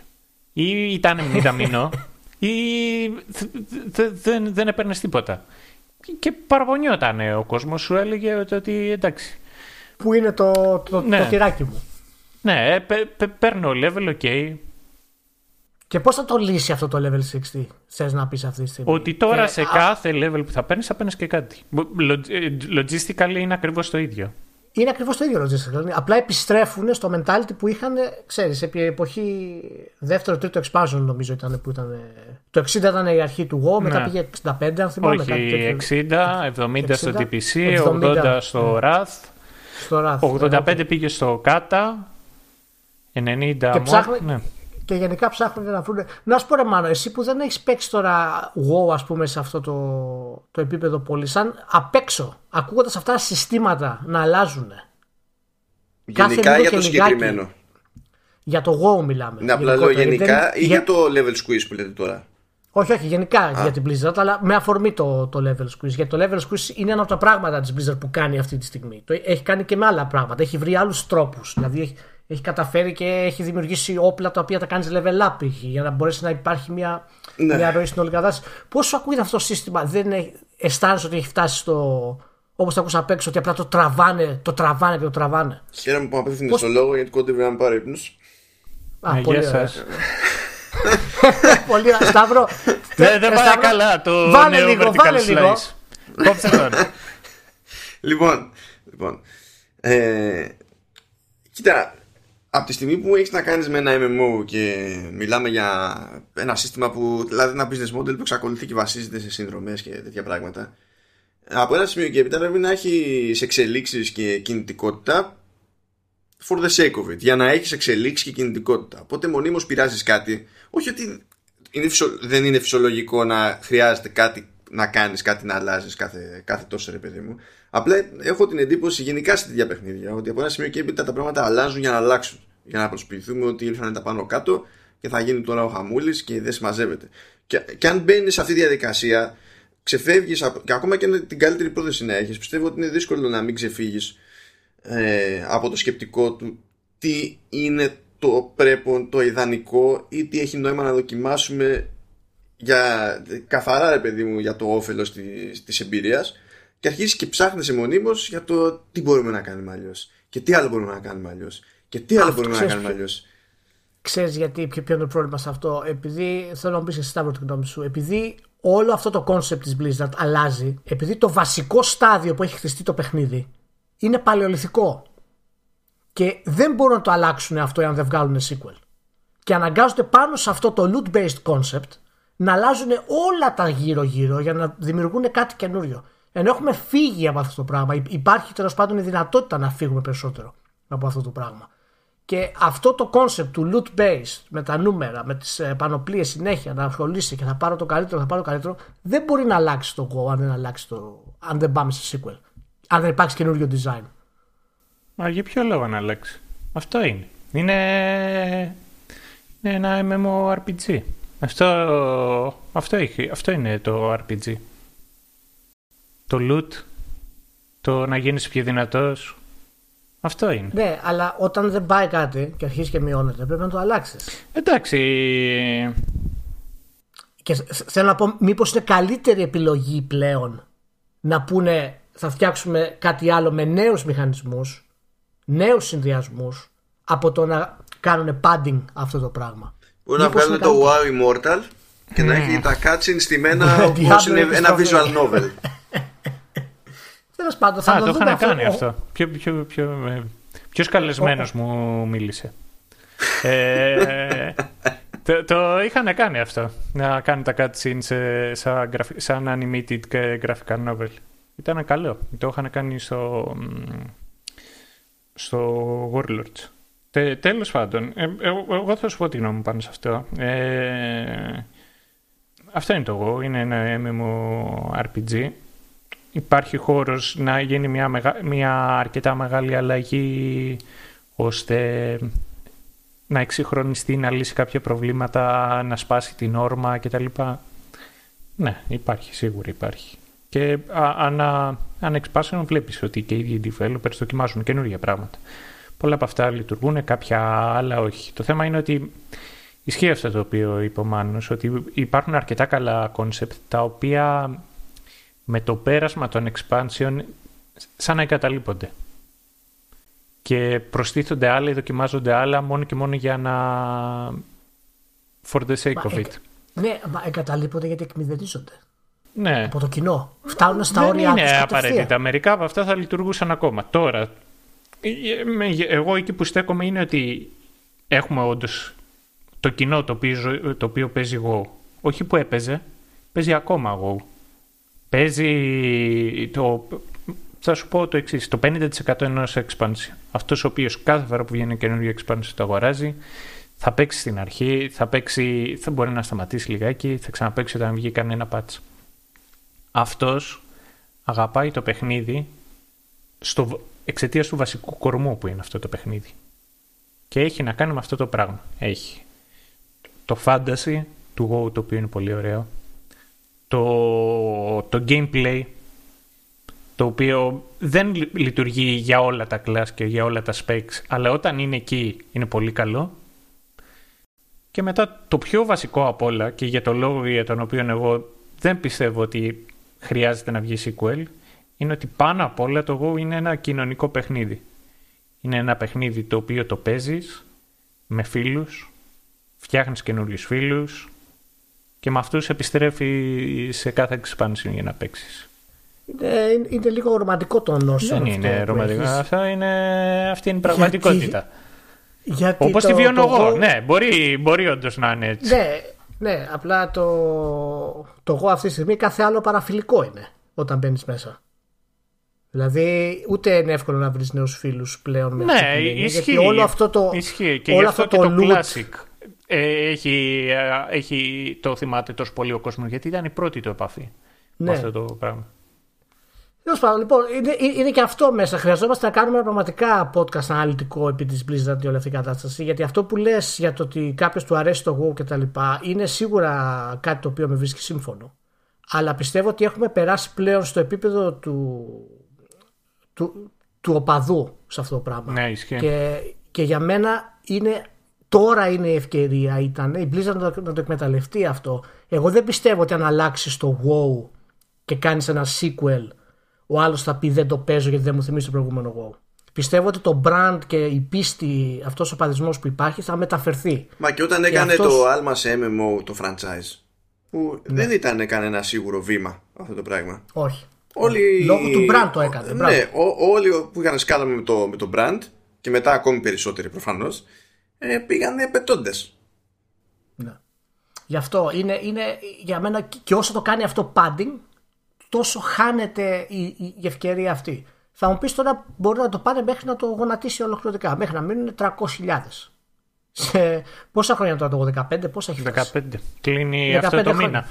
χρόνια ναι, πολλά. Ε, σε, σε, σε, 20 χρόνια, σε 25 χρόνια το Go μπορεί να είναι κερδοφόρο με 100.000 παίκτες. και να παίζει ακόμα. Ναι. Δεν το ξέρεις αυτό το πράγμα. Λοιπόν, τι άλλο λοιπόν, είχαμε. και... Ναι, θα πω κάποια ψηλά επί, επιγραμματικά, τα οποία πιστεύω ότι πρέπει να αναφερθούν και μετά εσείς αποφασίζετε αν θέλετε να ασχοληθούμε με αυτά. Ε, το πρώτο είναι το ότι ε, ε, φαίνεται ξεκάθαρο ότι έχουν περάσει στο περιθώριο και το Heroes of the Storm και το Starcraft. Δεν, δεν, δεν ασχοληθήκαν σχεδόν καθόλου. Ειδικά το Heroes of the ναι. Storm ήταν playable και στο κομμάτι της έκθεσης η οποία ονομαζόταν Arcade και εκεί είχε τα παιχνίδια όπως είναι Lost Vikings, Rock and Roll Racers ναι, και κάτι τέτοια. Τα κλασικά της ναι, Blizzard. τα κλασικά της Blizzard. Ε, υπάρχει το, το κλασικό το πρόβλημα που υπάρχει σε κάθε BlizzCon είναι το ότι γίνονται ταυτόχρονα και τα τουρνά των eSports. Γίνονται ταυτόχρονα, δηλαδή και να θες να τα παρακολουθήσεις μπορεί με, με διαφορά μισά, μισής ώρας ναι. να είναι ο τελικός του StarCraft και μετά να είναι του Overwatch και το ένα και το άλλο. Ε, το θέμα είναι ότι είναι το μεγαλύτερο event των περισσότερων από αυτών τίτλων, η BlizzCon, ε, αρκε... αρκετούς από τους αγώνες, ειδικά τα πρώτα στάδια του τουρνουά, γίνονται offline και πριν την BlizzCon, γιατί δεν θα χωρέσουν όλα αυτά. Για μένα μου φαίνεται αστείο το ότι δεν κοιτάζει η Blizzard να πατήσει πάνω στο κομμάτι των esports και να το χωρίσει από την BlizzCon την ίδια. Έλατε. Ναι, έστω να είναι μερικές μέρες πιο πριν ή πιο μετά. Ε, μα είναι σαν να του βάζει τρικλοποδιά. Ακριβώς, ναι. δεν, το, δεν το καταλαβαίνω κι εγώ αυτό. Ε, αυτό. Ε, το άλλο το αστείο που έγινε με τα eSports του WoW είχα, είχε βγάλει στο WoW πριν από μερικούς ε, μήνες η, η Blizzard ανακοίνωση η οποία έλεγε το ότι θα βγάλουμε δύο καινούργια toys τα οποία μπορείτε να αγοράσετε και μέρος των εσόδων θα διατεθούν για τα esports. Οπότε αν θέλετε να υποστηρίξετε τα esports και τα λοιπά, αγοράστε Οκ, okay, οκ. Okay. Έδινε κάθε χρόνο η, η Blizzard στα esports του WoW που είναι πλέον το Mythic Dungeon Invitational και η Arena, είναι δύο διαφορετικά. Έδινε, ξέρω εγώ, δεν τα έχω και μπροστά. Λοιπόν, έδινε, ε, αν δεν κάνω λάθος, συγχωρέστε με, νομίζω ότι ήταν μαζί 500 χιλιάρικα. Και για τα ναι. δύο μαζί. Αυτό ήταν το prize pool το οποίο το μοίραζε και, στη... και στα... στα δύο τουρνουά τέλος πάντων. Όταν σου λέει ότι βγάζω αυτά τα δύο παιχνίδια, εγώ τουλάχιστον με το δικό μου το μυαλό και από ό,τι φαίνεται και άλλοι γιατί έγινε ψηλοσούσουρο Twitter και Reddit και δεν συμμαζεύεται, αντιλαμβάνεσαι ότι, ότι αυτά τα κέρδη θα είναι επιπλέον από το default ποσό το οποίο δίνει η Blizzard. Η Blizzard. Ε, μάντεψε τι έγινε. Εντάξει, έγινε crowdsourcing και εσύ πώς κάνεις έτσι; και του χρόνου Kickstarter. Να... Ναι, και από τη μία δεν μπορεί να τη πει. Ε, μα εσύ είχες πει ότι θα βάλεις και τα δικά σου, γιατί δεν το είχε πει. Αλλά oh. λες, ρε φίλε. Τι να πω. Πού πας; Ε, και ένα τελευταίο πάνω σε αυτό πριν δεν έχουμε, πει, δεν έχουμε πει ότι δεν θα λες ένα τελευταίο γιατί τρομάζω. Ναι, ναι, τρομάζω και με το πειραματικά πλέον, αλλά όταν λες ένα τελευταίο, έχει χοντρίνει το θέμα με τη μία. Ναι, okay. ε, και τελευταίο και, αυτό. Και κάτι ακόμα. ε, για το Hearthstone που εμένα μου έκανε εντύπωση εντάξει ένα expansion πάλι ένα expansion του Hearthstone είναι τη, μία από τα ίδια πάνω κάτω κάθε χρονιά ε, ναι. και δεν μιλάω είναι διαφορετικά αλλά ε, όταν είναι συστημικός ο τρόπος με τον οποίο προσθέτεις το καινούργιο σου είτε είναι expansion είτε, είτε όπως θέλεις να το πεις όταν υπάρχει μια, ένα συγκεκριμένο σύστημα με τον οποίο τα προσθέτεις και ξέρεις ότι κάθε τρεις μήνες, κάθε τέσσερις μήνες θα βγαίνει expansion, ε, καταντάει λιγάκι ρουτίνα. Οπότε δεν θα σταθώ στο καινούριο expansion σαν expansion, αλλά το ότι αποφάσισε η Blizzard να, να φτιάξει το δικό της ε, Auto Battler, Auto ναι. Chess, πες το όπως θέλεις, όπως το έχεις μάθει, ε, για το Hearthstone, το οποίο μου κάνει μεγάλη εντύπωση, γιατί τα δύο πιο γνωστά τέλος πάντων τα οποία έχουν κυκλοφορήσει. Είναι, το ένα είναι στο Dota 2 που ξεκίνησε και όλες και το συγκεκριμένο σύστημα βασίστηκε σε ένα mod του, της Dota 2 και το άλλο είναι στο League of Legends ε, και το πιο λογικό ήταν ότι είναι στημένο αυτό το παιχνίδι. Φαίνεται ωραία σε... όταν έχεις τη μηχανή ενός ε, MOBA. Το, το βάζεις στο Hearthstone εγώ προσωπικά πιστεύω ότι είναι και μια προσπάθεια της Blizzard να πάρει λιγάκι τα πάνω του το Hearthstone, γιατί η αλήθεια είναι ότι ήταν μια κακή χρονιά για εκείνη. Ναι. Και φαίνεται τέλος πάντων, εγώ το δοκίμασα. Ε, φαίνεται ενδιαφέρον και αυτή η έκδοση. Να σου πω, πόσο συχνά βγάζει για το Hearthstone Expansion; Βγάζει τρία κάθε τέσσερις μήνες. Βγάζει τρία expansion. τρία, τρία κάθε τέσσερις μήνες; Ναι, βγάζει. Βγάζει τρία το χρόνο, άρα ένα κάθε τέσσερις μήνες.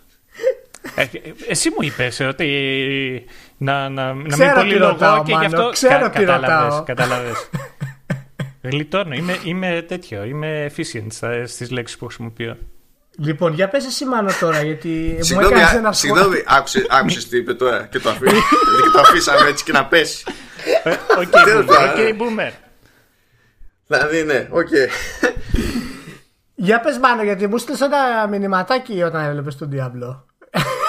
Για πες κάτι σε πείραξες στον Diablo από ό,τι κατάλαβα. Γιατί κοιτάξτε, ξεκινάει με ένα κοντινό, λες ωραία, κάτι έχει γίνει εδώ πέρα με τα γραφικά, έχουν πειράξει τη μηχανή. Μετά ανοίγει λίγο το πλάνο, ανεβαίνει πιο ψηλά ε, η μηχανή και βλέπει στα, τα υπερτζάγκη. Και λες ρε φίλε, το τρέχει σε PC το ρημάδι, είναι 500 χρόνια μετά. Τουλάχιστον για την παρουσίαση. Ε, ναι. Πάρ το anti-aliasing, ρε ε, ναι. Ένα κάτι δηλαδή, πόσο βαριέσαι. Δηλαδή το έχουμε καταλάβει ότι είναι Diablo 2 Part 2, αλλά ξέρω εγώ. Diablo 4 επιστρέφει στο σκοτεινό κομμάτι του Diablo. Και δεν δίνει ούτε ένα σκελετό γιατί εξακολουθεί να υπάρχει η Κίνα. Οπότε... Στα παλιά μπουντρούμια και στη μαυρίλα για να ικανοποιήσει το κοινό που δεν του άρεσε η πολυχρωμότητα του 3. Ναι, φάνηκε από τους πωλήσει του Diablo 3. δεν μας άρεσε, δεν μας άρεσε αυτό το πράγμα. Έχει ένα ωραίο ένα ωραίο πραγματάκι το καινούργιο Diablo. Έχει, έχει μη γραμμικό story, λέει. το Θέλω να δω τι σημαίνει αυτό το πράγμα γενικά. Και εάν πραγματικά είναι non-linear ή όπως το φαντάζεται η Blizzard μπορεί να είναι ότι απλά μπορεί να το κάνεις όποτε θέλεις. Αυτό είναι. Ότι κάθε περιοχή έχει το δικό του storyline και το κάνεις όποτε. Ξέρεις τι, τι, τι, μου κάνει τη μεγαλύτερη εντύπωση. Θα το πω τώρα επειδή το ανέφερες. Γιατί ναι. Θα το έλεγα πιο μετά, αλλά είναι καλή ευκαιρία και τώρα. Μου φαίνεται ότι όσο περνάει ο καιρός, το WoW γίνεται όλο περισσότερο Diablo και το Diablo γίνεται όλο περισσότερο WoW. Δηλαδή, είναι απίστευτο το πώς δανείζεται ο ένας τίτλος από τον άλλον features και τα κάνει δικά του και μετά τα, τα δικά του τα οποία δάνεισε τα χάνει. Δηλαδή, πήρε τώρα το Diablo ένα feature, ξέρω εγώ, του WoW. Το WoW σταμάτησε να το έχει. Αυτό το οποίο είπες no linear story.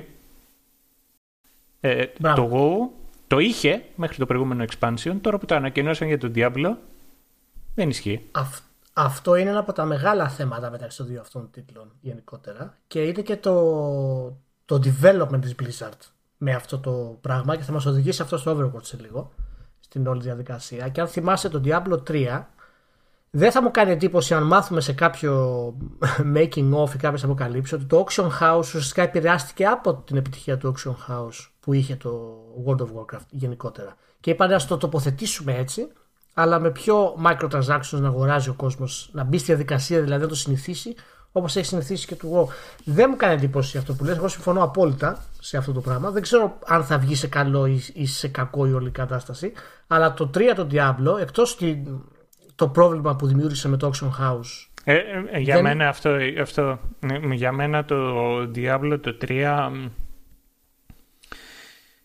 Ήθελε... Έχει τέτοιο. Ε, είναι στην αντίληψη του κόσμου τόσο άσχημο επειδή όλος ο τίτλος ήταν στημένος με, με το Auction House και το Real Money Auction House. Ναι, αυτό, αυτό, αυτό παίζει ρόλο, αλλά ήταν και ο, ο πρώτος τίτλος της Blizzard που ο πρώτος τέλος πάντων είχε παίξει το StarCraft λίγο πριν, αλλά που ήθελε τουλάχιστον δύο-τρία μεγάλα πατς που βγήκε έτσι τόσο ατιμέλητος γενικότερα. Ναι, είχε Πέρα από το... είχε ισχύει. Εκτός από το, από το Auction House δηλαδή. Ε, περιμένεις εσύ κάτι από το Diablo καινούριο ας πούμε με την έννοια του non-linear story να προσφέρει κάτι καινούριο στην όλη συνταγή ή θα έχουμε πιστεύεις πάνω κάτω το κλασικό Diablo με κάποιες διαφορές ας πούμε αναμενόμενες αλλά όχι ιδιαίτερες. Ε, εγώ για να είμαι ειλικρινής αυτό το οποίο βλέπω δεν, δεν, είμαι μεταξύ των δύο. Το ένα είναι ναι. ότι φαίνεται να κάνουμε μία ε, επιστροφή προς το παρελθόν και αλήθεια είναι ότι πιο παλιά και το Diablo το 1 ε, και το 2 είχαν, είχαν κάποια themes τέλος πάντων τα οποία εμένα προσωπικά μου άρεσαν περισσότερο από ότι το 3. Οπότε από τη μία χαίρομαι το ότι επιστρέφουν αυτά. Το 2 σου άρεσε περισσότερο από το 1 ή το αντίστοιχο. Ε, το story του 1 μου άρεσε περισσότερο. Το, το, το θεωρώ ότι το. Στο... Αλλά και εκεί, και εκεί θα επιστρέψω. Απ' την άλλη, στεναχωριέμαι το ότι δεν δοκιμάζουν και κάτι καινούριο και δεν είναι και τολμηροί. Ή τουλάχιστον όσο τολμηροί ήταν στο πρώτο. Θέλω να σου πω αυτό το ναι. οποίο εμένα μου έχει μείνει από το Diablo πέρα από grinding και τα λοιπά. Το, το κεντρικό theme είναι ότι ουσιαστικά δεν ήσουν ένας παντοδύναμος super wow ήρωας the chosen one ο οποίος ήρθες εκεί και ναι. ε, ήσουν ξέρω εγώ ό,τι καλύτερο υπάρχει. Ε, στο Diablo το 1 καταφέρνεις με τα κόπων και βασάνων έχοντας δει όλο τον κόσμο να καταστρέφεται ουσιαστικά, να σταματήσει τον Diablo και ο μοναδικός τρόπος για, για να τον νικήσεις είναι να τον κάνει contain ο χαρακτήρας τον οποίο χρησιμοποιούσες. Ο Dark Wanderer που ήταν στο Diablo το 2. Ακριβώς. Και για μένα αυτή είναι η κληρονομιά του Diablo. Το, το πώς ήσουν και όλες πέρα από το σκοτεινό, το, το γοτθικό στυλ και τα λοιπά. Αυτό το οποίο εμένα μου έχει μείνει περισσότερο ήταν ότι ήταν ένα παιχνίδι που ήταν all, all the odds are against you. Και προσπαθούσες τέλος πάντων με τον ένα με τον άλλο τρόπο να, να επιβιώσεις και να κερδίσεις. Και μπορεί να είναι πιο σκοτεινό, αλλά δεν σημαίνει ταυτόχρονα ότι είναι και μια, και μια ναι, ουσιαστική. Πρέπει να, ναι. Πρέπει να δούμε τι σημαίνει αυτό όντως το, το πιο σκοτεινό. Αυτό που λες για το σενάριο είναι πάρα πολύ. Μάλλον εσύ τα είχες παίξει τα Diablo; Ναι, αλλά τόσο πριν που εντάξει δεν υπάρχει περίπτωση να θυμηθώ την τύφλα μου. Δεν θυμάμαι άλλα πράγματα. Ήταν, ήταν η εποχή τότε που γενικά η, η Blizzard είναι καλή στο να παίρνει ένα χαρακτήρα ο οποίος είναι ε, normal και να τον κάνει flawed καθώς τον αναπτύσσει σε κάτι μεγαλύτερο. Το είδαμε ας πούμε το έχουμε δει και στο StarCraft, το έχουμε δει και στο Warcraft Strategy ας πούμε. Το οποίο παίρνει έναν χαρακτήρα ο οποίος θα τον εξελίξει, θα φτάσει σε ένα σημείο, θα τον πιέσει και θα δημιουργήσει έτσι το, το μύθο του ας πούμε και το tragic story από πίσω. Και αυτός ο χαρακτήρας τότε στο, στο Diablo ήταν ακριβώς αυτό το κολπάκι στην ουσία που γίνεται με το χαρακτήρα και φυσικά το online που έδινε άλλη έγκλη στη, στην όλη κατάσταση. Που αν και δεν έχει κάποιο story να πεις α, ας κάνουμε κάποια φοβερή αφήγηση ή κάτι τέτοιο ήταν on the, to the point μέχρι, μέχρι τη τελευταία στιγμή. Ε, ωραία, τέλος πάντων. Ε, δεν ξέρω, εγώ δεν περιμένω πολλά από το Diablo σαν κάτι διαφορετικό. Σίγουρα θα είναι καλό, αυτό δεν το συζητάμε. Σίγουρα θα είναι θετικό, σίγουρα θα. Κάτσε για το Diablo μιλάμε για το Cyberpunk γιατί μπερδεύτηκα με αυτά που είπες. με το Cyberpunk, με το Cyberpunk έχω άλλες λέξεις. Δεν, δεν τις χρησιμοποιώ. Συγγνώμη, συγγνώμη. Είναι η πρώτη μου φορά σαν host. Συνέχισε καλεσμένο. Ναι, ναι. Και ελπίζω να τέλος πάντων να δούμε να δούμε κάτι καινούριο. Δεν ξέρω τι θα σημαίνει αυτό, αν θα είναι στο θέμα τους ατμόσφαιρας, αν θα είναι στο θέμα του art, στο θέμα του σενάριου, να επιστρέψει κάποιες πιο έτσι γνώριμες ρίζες παλιές της Blizzard που όπως λέει ότι θέλει να κάνει. Η λέξη που ψάχνετε είναι Overwatch 2. Ναι. Τι εννοείς; Δηλαδή, σας βλέπω και ζορίζεστε λίγο γι' αυτό. Overwatch 2 τι εννοείς, ο καινούριο τρόπος για να σκεφτόμαστε τα sequel και τα expansions; Αχ. τρόπος τώρα. Θα το τελειώσουμε το podcast ή. Ποτέ δεν θα τελειώσουμε το podcast. Θα γίνει καμιά έκρηξη με το τέτοιο. Λοιπόν, Overwatch 2, Σταύρο. Ναι. Για, για ρίξτε το ζαράκι. Λοιπόν, θα, δούμε τι γίνεται. θα είμαι σύντομος και word efficient. ρε, ρε, μένουμε κοντά, το θυμάσαι αυτό; Θα έρθω από κύριε.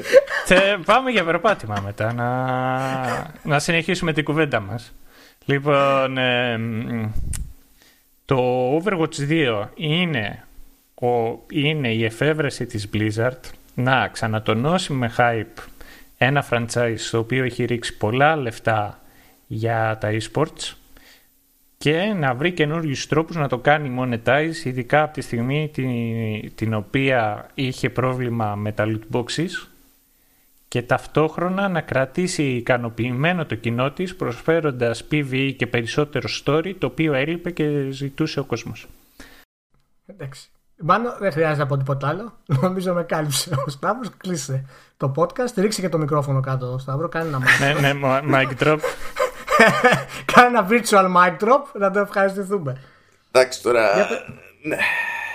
για, υπάρχει κάποιο κάποιο καλό πραγματάκι πίσω από αυτό το concept; Υπάρχει κάποια αλήθεια πίσω από το concept ότι η Blizzard ε, φέρνει επανάσταση στα sequel; Μάλλον. Τώρα γιατί με μπλοκάρεις, Πώς προκύπτει ότι φέρνει επανάσταση η Blizzard, Δηλαδή γιατί. γιατί Μάλλον γιατί η, ερώτηση είναι, η ερώτηση είναι συγκεκριμένη. Θέλω συγκεκριμένη απάντηση. Ε, φίλε, πώς μπήκαν, πώς ξυπνήσανε μια μέρα των ημερών και είπαν θα αλλάξουμε τα φώτα στη μηχανή γραφικών του, του, του, WoW γιατί εντάξει έχει παραπάει το πράγμα. Ε, αυτό το βαφτίσανε sequel τώρα αυτή. Και εντάξει, θα έχει και λίγο story. Το multiplayer θα είναι το ίδιο, αλλάζουμε engine. Εντάξει, θα είναι και ενιαία η κοινότητα δεν θα, δεν θα παίζει κάτι διαφορετικό. Εντάξει, και θα έχουμε κάτι που κατά μία έννοια θα είναι campaign, γιατί μας τα έχετε πρίξει τόσο καιρό.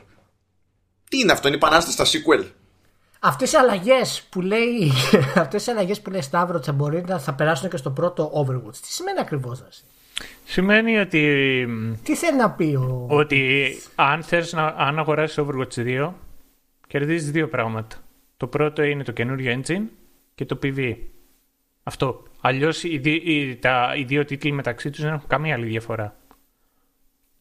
Είτε αν λογκάρω εγώ, αν, έχω, αν παίζουμε μαζί τώρα Overwatch 1. Okay. και εγώ αποφασίσω και μπω, έχω και το Overwatch 2, εσύ δεν έχεις, δεν πειράζει, όταν έρθουν τα γενέθλια σας το πάρω, ε, αλλά μέχρι στιγμής κάνω weird flex, but it's okay και μπαίνω εγώ στο Overwatch 2 και λέμε ότι θα μπούμε μαζί. Έχω ακριβώς τα ίδια cosmetics, τα οποία είχα στο πρώτο Overwatch, έχω το ίδιο ακριβώς ναι. progression και ουσιαστικά δεν υπάρχει καμία άλλη διαφορά.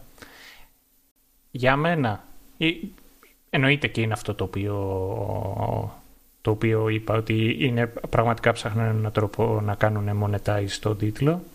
Ε, δεύτερον, το καινούριο engine πέρα από ότι είναι διαφορετικοί λιγάκι χαρακτήρες και είναι πιο λεπτό, έχουν περισσότερη λεπτομέρεια τα models, σίγουρα βοηθάει στο, στο ότι μπορούν να φτιάξουν ε, πλέον κανονικά missions ε, PV, κάτι, το, κάτι στο οποίο είχαν πρόβλημα με το προηγούμενο engine, οπότε σίγουρα κερδίζουν για μένα θα πατήσουν παραπάνω σε αυτή τη μηχανή και θα προσφέρουν και περισσότερα πράγματα. Ε, για μένα επίσης είναι και ένας τρόπος να δούνε και πώς θα πάει αυτό και αν, αν τους ψιλοκάτσει θεωρώ ότι ανά δύο χρόνια θα έχουμε και ένα καινούριο Overwatch να πουλάνε ένα καινούριο κουτί κάτι σαν το Call of Duty και... Είναι, είναι Για, γιατί, όχι, γιατί όχι τρεις φορές το τετράμινο; Είναι. Κόψαν. Είναι... το ρίχνω έξω, έξω. Να σου πω, είναι, είναι το PV το τυράκι για κάποιον να πάρει το Overwatch στο 2. Γιατί αν είναι μόνο αυτή η διαφορά και μάλιστα ανέφεραν ότι θα ενοποιήσουν και τους launchers κάποια στιγμή, έτσι; Ναι. να τους κάνουν ένα σε αυτό το πράγμα. Δηλαδή αυτός που θέλει να παίξει PvE, ας πούμε, θα πάει στο Overwatch 2. Ποια είναι η λογική να κρατήσουν τουλάχιστον το PvE στο Overwatch 2, Είναι τόσο σημαντικό για το, για το franchise με το PvE. Είναι, ναι. Γιατί ε, εγώ τουλάχιστον το βλέπω έτσι. Πραγματικά το Overwatch ήταν από τα πιο hyped παιχνίδια τα οποία θυμάμαι εγώ. ήταν απίστευτο το hype για, για το Overwatch. Και αυτό φυσικά έπεσε. Το παιχνίδι ήταν καλό, συνεχίζει και είναι αρκετά καλό. Είχε τα σκαμπανεβάσματά του. Ε... Είναι, είναι από τα καλύτερα του στο είδος. Ναι. Και, και, και, και, θεωρείται επιτυχία. Έτσι, είναι, είναι, είναι επιτυχία. επιτυχία. Μεγάλη επιτυχία. Δεν είναι. Είναι, δε, είναι καλό το Overwatch. Ε, το θέμα είναι το ότι το, είναι είναι πολύ καλός και σωστός πραγματικά ο τρόπος με τον οποίο σχεδιάστηκαν και οι χαρακτήρες και τα περιβάλλοντα και η Blizzard ενώ εγώ έχω τις αμφιβολίες μου πολλές φορές για τον τρόπο, για το plot έχω πολλές φορές ε, τις αμφιβολίες μου για τον τρόπο διήγησης. Πραγματικά σε αυτό το ναι. οποίο πιστεύω ότι είναι από τις καλύτερες εταιρείες ε, στο χώρο είναι το πώς καταφέρνουν και δημιουργούν lore ένα δηλαδή συγκεκριμένο background και φτιάχνουν και χαρακτήρες για το συγκεκριμένο background οι οποίοι στέκονται, είναι ναι. αυτοτελείς και πραγματικά Έχει... θες να μάθεις και άλλα για αυτούς. Για ένα παιχνίδι που είναι τόσο focus σε PvP, έχει παίξει ρόλο αυτό στο Overwatch πιστεύεις γενικά στην επιτυχία του; Και γι' αυτό το επεκτείνουν τώρα ως σε PvE ας πούμε, με λίγο περισσότερο focus στο co-op και σίγουρα θα έχει περισσότερο λόγο το, το, το, το PvP δεν αλλάζει. Αλλά ξέρει, η, η, θα πω η μαγιά. Θα πω ότι επειδή δεν έχεις διαφορετικά στο πούμε κλάσεις, δεν έχεις, ε, έχεις χαρακτήρες. Δεν έχεις ένα soldier που έχει ένα sniper και έναν άλλον ο οποίος έχει ένα assault ε, rifle. Ε, είναι πολύ πιο εύκολο να ταυτιστείς λοιπόν και με το χαρακτήρα και με το ρόλο που έχει αυτού ο χαρακτήρας μέσα στο παιχνίδι. Και σε κεντρίζει αυτό. αυτό. Ναι, ναι. Αυτό είναι το κλειδάκι στην ουσία της, ε, του Overwatch. Ήταν το, αυτό που έκανε το, το κλικ στην όλη φάση. Γενικά είσαι ικανοποιημένος από, τη, από την BlitzCon; Ε, σαν, σαν, ε, ποσότητα ναι. Και το περίμενα πραγματικά. Ε, εγώ περίμενα τουλάχιστον. Τώρα καταλαβαίνω για ποιο λόγο. Έχει περίμενα και κάτι ακόμα σε κινητά. Για να είμαι ειλικρινής. Ένα και περίμενα, έχει ακουστεί εδώ και πάνω από χρόνο μια ανακοίνωση ότι συνεργάζεται η, η Blizzard με, με το Netflix για κάτι. Με, εύχομαι τέλος ναι. πάντων εν τέλει να, να δούμε κάτι, αλλά δεν βγήκε αυτό. Ε, τώρα από το θέμα των ανακοινώσεων σαν ανακοινώσει και από τίτλοι σαν τίτλοι ε, ήταν από τη μία αναμενόμενη οπότε δεν μπορώ να πω ότι είδα κάτι το οποίο δεν το περίμενα ε, και από την άλλη δεν είδα κάτι τελείως καινούριο. Ναι. Αυτό είναι που με στεναχωρεί. Και γι' αυτό ήταν, ήταν για παράδειγμα, η ανακοίνωση του Overwatch ήταν με, με μεγάλη, μεγάλη υπόθεση. Ήταν πολύ Νομίζω ήταν, ήταν το πιο σημαντικό κομμάτι το, το Overwatch το 2, η ανακοίνωση. Βέβαια, αυτό θα δείξει πώς θα γίνει το monetize και το πώς θα συνδυαστεί με το ένα για να το δούμε στην πορεία δηλαδή, για ποιο λόγο έγινε όλο αυτό το πράγμα. Ωραία, ωραία, πάρα πολύ ωραία. Μάνο, είσαι έτοιμος για την αγαπημένη σου Sony; Βέβαια. Πάντα είμαι έτοιμος για την αγαπημένη μου Sony. είσαι, είσαι, είσαι έτοιμο πόλεμο; Σε έφτιαξε ο Σταύρος εδώ με, το, με την Blizzard. Εντάξει, μας έφερε όλα τα super νέα που έπρεπε να μας φέρει και τώρα είσαι έτοιμος να κάνεις την ανάλυση σου για τον αγαπημένο σου Jim Ryan. Χρειαζόμαστε ένα palette cleanser όμως. Και έχω εδώ πέρα το Χρεια... ιδανικό. Χρειαζόμαστε ένα palette cleanser. ναι, ναι. ναι. και, και έχω εδώ το ιδανικό Facebook post που πέρασε μπροστά από τα μάτια μου. Αγαπητοί φίλοι, εάν κάποιος παρελπίδα γνωρίζει τα θέματα το, στην εξέταση μετάφρασης της αγγλικής γλώσσας για τη σχολή δικαστών,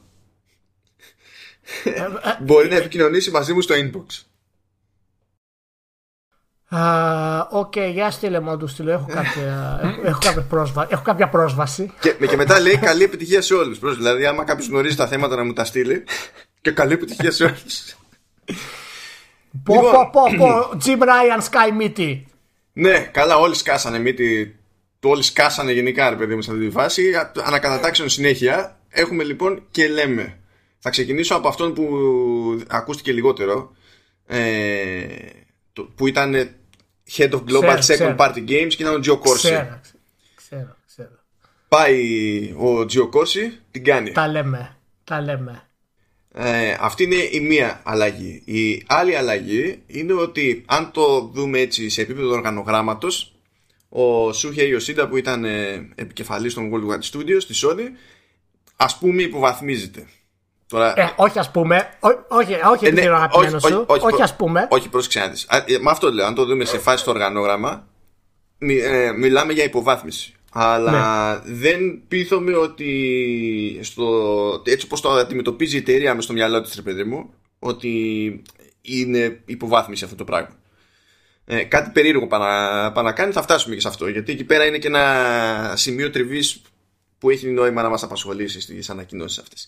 Ε, νέος επικεφαλής είναι ο Herman Hulst, τον οποίο τον έχω πετύχει σε άλλες εποχές στην Κερίλα. Ε, άσχετο, αλλά έχει τύχει και ε, συμβαίνει λοιπόν το, το εξής. Ε, βλέπουμε έναν Ευρωπαίο να κάνει το κουμάντο στο Worldwide Studios ε, τη στιγμή που ένας Ευρωπαίος κάνει τα κουμάντα στο PlayStation γενικότερα που είναι ο Jim Ryan ο οποίος Jim Ryan έδωσε μια συνέντευξη στο Games Industry και ήταν αρκετά προσεκτικός δηλαδή για να αποφύγει διάφορες κακοτοπιές. Ε, καλά τα πήγε. Καλά τα πήγε. Καλά τα πήγε. Ε, εξήγησε τις ανακατατάξεις που γίνονται στο εσωτερικό της Sony με τη λογική ότι θέλουν να υπάρχει πλέον μια κεντρική δομή ε, για τη, και για την ανάπτυξη και για τη χρηματοδότηση και για την εκτέλεση ε, προθητικών ενεργειών κτλ. Ενώ προηγουμένως είχαμε στην ουσία PlayStation Ευρώπης, PlayStation Ιαπωνίας, PlayStation Αμερικής και όλα τα υπόλοιπα που κάπως κουμπώνανε πάνω σε αυτά. Και όλη αυτή η διαδικασία επηρέαζε και το development τίτλων και το ε, development ναι. ε, συστημάτων και τα λοιπά και είχαμε και κάποιες περιπτώσεις. Είπε επίσημα αυτά που λέμε στο Vertical Slice εμείς εδώ και μήνες. Ναι, ναι, τα έχουμε, τα, τα, έχουμε πει αυτά τα πράγματα ήδη. Ε, Εκεί πέρα λίγο που ψηλοσφίχτηκε και ήθελε, ξέρεις, εκεί έπεσε λίγο spin είναι για τη φάση με το cloud που λέει ότι ε, μόλις, έγινε, μόλις έπεσε η τιμή από τα 20 δολάρια το μήνα στα 10 δολάρια το ναι. μηνα μέσα σε ένα μήνα ανέβηκαν οι συνδρομητές κατά 50% και φτάσανε κάπου ναι. στο, στο 1 εκατομμύριο ε, το οποίο οκ, okay, δηλαδή όταν ρίχνεις τα, ξέρεις, τα λεφτά στο μισό ε, προφανώς και θα έχει κάποιο net effect αυτό το πράγμα. Δεν είναι δηλαδή. Okay. Ναι, α, κοίτα, αυτό δεν το πάνε για να φέρουν κόσμο έτσι, ρίχνουν την τιμή. Το πάνε απλά για, για awareness που λέμε. Ναι, ναι απλά επειδή πηγαίνει. Υπάρχουμε κι εμείς. Επειδή πάνε να χτίσει λίγο και το story, ξέρεις ότι κοίταξε να δεις, εμείς στο cloud είμαστε τόσα χρόνια. Το οποίο ναι, είναι, αλλά αυτό από μόνο του δεν λέει κάτι συγκεκριμένο. Και αυτή η αύξηση εντωμεταξύ συνδυάζεται και με το ότι πρόσφατα άνοιξε το, το PS Now και σε άλλες ευρωπαϊκές αγορές. Δηλαδή είναι πρόσφατη εξέλιξη ότι, ε, ότι η Sony καλύπτει με το PS Now ε, τη, ε, και, και τις σκανδιναβικές πλέον. Ναι, στην ουσία έχει πιάσει το, ας το πούμε στο σύνολό της και καλά τη Δυτική Ευρώπη. Αυτό που mm διοικητικά τουλάχιστον αντιμετωπίζει ως Δυτική Ευρώπη που είναι από Ιταλία και πέρα ξέρω, και προς τα πάνω. Οπότε και από αυτό θα είχε, ένα, θα είχε μια ανάπτυξη σε συνδρομητές. Έτσι κι αλλιώς, ακόμα και αν δεν είχε αλλάξει τις τιμές, αλλά με τέτοια δραματική πτώση στην τιμή, προφανώς και θα, θα γινόταν κάτι. Και έλεγε τώρα τα μάσαγε λίγο για το ότι δεν ξέρουμε, δεν είναι σίγουρο ότι θα κρατήσουμε τέλος πάντων, τι θα κάνουμε με την πολιτική των τίτλων που θα προσθέτουμε, ειδικά τα first party, ξέρω εγώ, στο PS Now, αλλά τα πράγματα δεν είναι για να μένουν σταθερά για πάντα και μπορούμε να τα αλλάξουμε κτλ. Αλλά συγκεκριμένη θέση τώρα ως προς αυτό δεν, δεν έπαιρνε. Το άλλο θέμα έτσι που ήταν λίγο μυστήριο ήταν για τα indies που εκεί πέρα το άτομο έκανε τρελό spin. Έκανε, έκανε, έκανε φοβερή πυρουέτα. 180. Ναι, 180 ήταν, το, α, αυτό τώρα ήταν σε τεχνικό επίπεδο. Από άποψη PR ήταν μεγάλη μαγιά έτσι. Πολύ μεγάλη μαγιά. Λέει ότι εμείς φυσικά και ασχολούμαστε τόσο καιρό λέει, με, το, με τους indies. Δεν αφήσαμε ποτέ τους indies. Απλά όταν είδαμε το ενδιαφέρον των indies για το PSVR ε, ρίξαμε εκεί στην ουσία την ενέργεια της προσπάθειάς μας. Και λες, ναι, ναι αλλά όχι. Δεν πάει, δεν πάει έτσι ακριβώς. Γιατί θυμόμαστε πώς ήταν οι παρουσιάσεις στην αρχή της γενιάς, πώς έγιναν οι παρουσιάσεις μετά. Ξέρουμε τι προβάλλει το PS Store κυρίως όταν μπαίνει κάποιος χρήστης για να δει τι γίνεται. Ε, μπορώ να πω ότι η πιο συστηματική προσπάθεια που έχει κάνει σε επικοινωνιακό κομμάτι τέλος πάντων η Sony σε, σχετικά με indies είναι αναρτήσει στο PS Blog. Το οποίο, ε, δεν, στο, το οποίο στο οποίο βρισκόμαστε δεν είναι αμεληταίο, αλλά σίγουρα είναι πολύ πιο κάτω από αυτά που έκανε η Microsoft και από αυτά που κάνει η Nintendo. Κοίτα, υπάρχει διαφορά μεταξύ καλύπτω τα indies και προωθώ τα indies. Ναι, η, η Sony στην ουσία καλύπτει τα indies. Δεν τα προωθεί ιδιαίτερα και υπάρχει και μάλιστα και η δήλωση προμηνών που είχαμε αναφέρει και μας είχε κάνει και εντύπωση βέβαια τότε που έλεγε ότι η Sony θέλει να επικεντρωθεί στα AAA narrative games στην ουσία και δεν ασχολείται αυτή τη στιγμή ιδιαίτερα με την πορεία των indie developers και των ανεξάρτητων developers άσχετα αν θα τα καλύψει στο, στο PlayStation Store της κάποια στιγμή.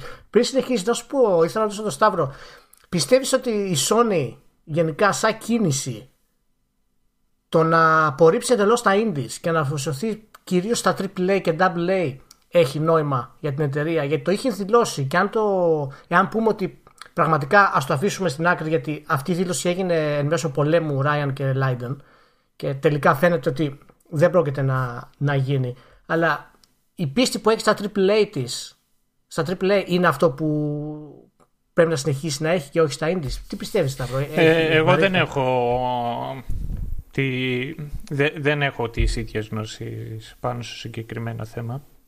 Αλλά με το δικό μου το μυαλό εγώ τουλάχιστον όπως το βλέπω εγώ είναι το ότι ε, αυτά, αυτά τα δύο τα οποία ανέφερες έχουν και ένα διαφορετικό ρόλο στο προϊόν το οποίο προσφέρει η Sony ε, και αν μιλάμε για exclusives και τι είναι, το, τι είναι αυτό το οποίο θα την βοηθήσει να πάει καλύτερα το προϊόν της είναι σίγουρα τα AAA.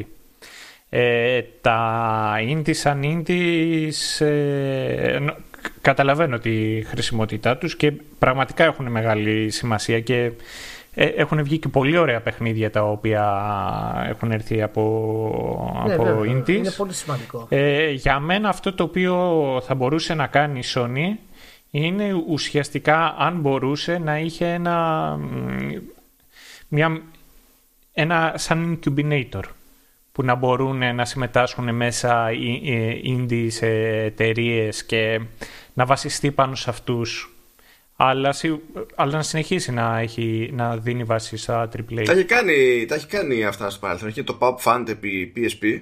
Ε, είχε γενικά συγκεκριμένα άτομα για να ασχολούνται με, με indies στο, στο παρελθόν.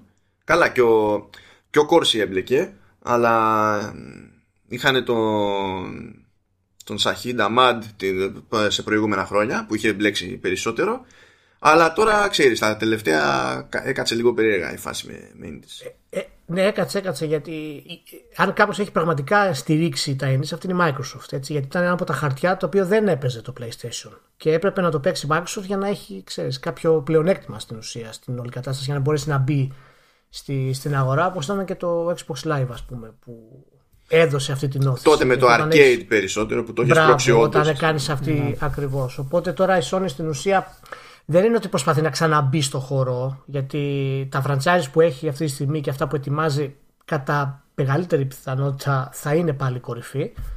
Ε, αλλά μου κάνει εντύπωση έτσι αυτό το πάνω κάτω μάνο που, που είπες και εσύ αυτό το γρήγορο το γύρισμα που έκανε και προσπάθησε να πετάξει το VR στην όλη αυτή η φάση δηλαδή να το δικαιολογήσει εν, ε, στην ουσία. Ναι, αυτό που θέλει να κερδίσει, ήθελε από τη μία να μας πει ότι κοίταξε να δεις το PSVR είμαστε εμπορικότεροι, το οποίο ισχύει. Ήταν μια ευκαιρία ναι. να το πετάξει και αυτό. Ισχύει. Και το άλλο είναι ότι. Πάντα το πετάνε αυτό η Sony, όποτε μπορεί το πετάει. Μα εντάξει, τώρα να σου πω. Ε, δικαιωματικά. Καλά, να τα βάλεις κάτω, καλά, καλά. Λογικό είναι. Καλά. Ε, και ταυτόχρονα δεν υπήρχε περίπτωση να γίνει και να σου πει ως εταιρεία εγώ ε, ναι, το τελευταίο καιρό του έχω γραμμένου σύντη και καλά, ξέρω εγώ, σε οποιοδήποτε επίπεδο. Ναι, ναι. Οπότε έπρεπε να φτιάξει, ξέρεις, ένα άλλο αφήγημα στην όλη φάση. Το ενδιάμεσο, το ενδιάμεσο. Αλλά η, η, η, πραγμα... η αλήθεια κρύβεται ακριβώς στην τράμπα που γίνεται με τον Ιωσίντα. Ο οποίος Ιωσίντα θα πάει πλέον και θα, ε, θα αναλάβει τις σχέσεις με μικρούς developers.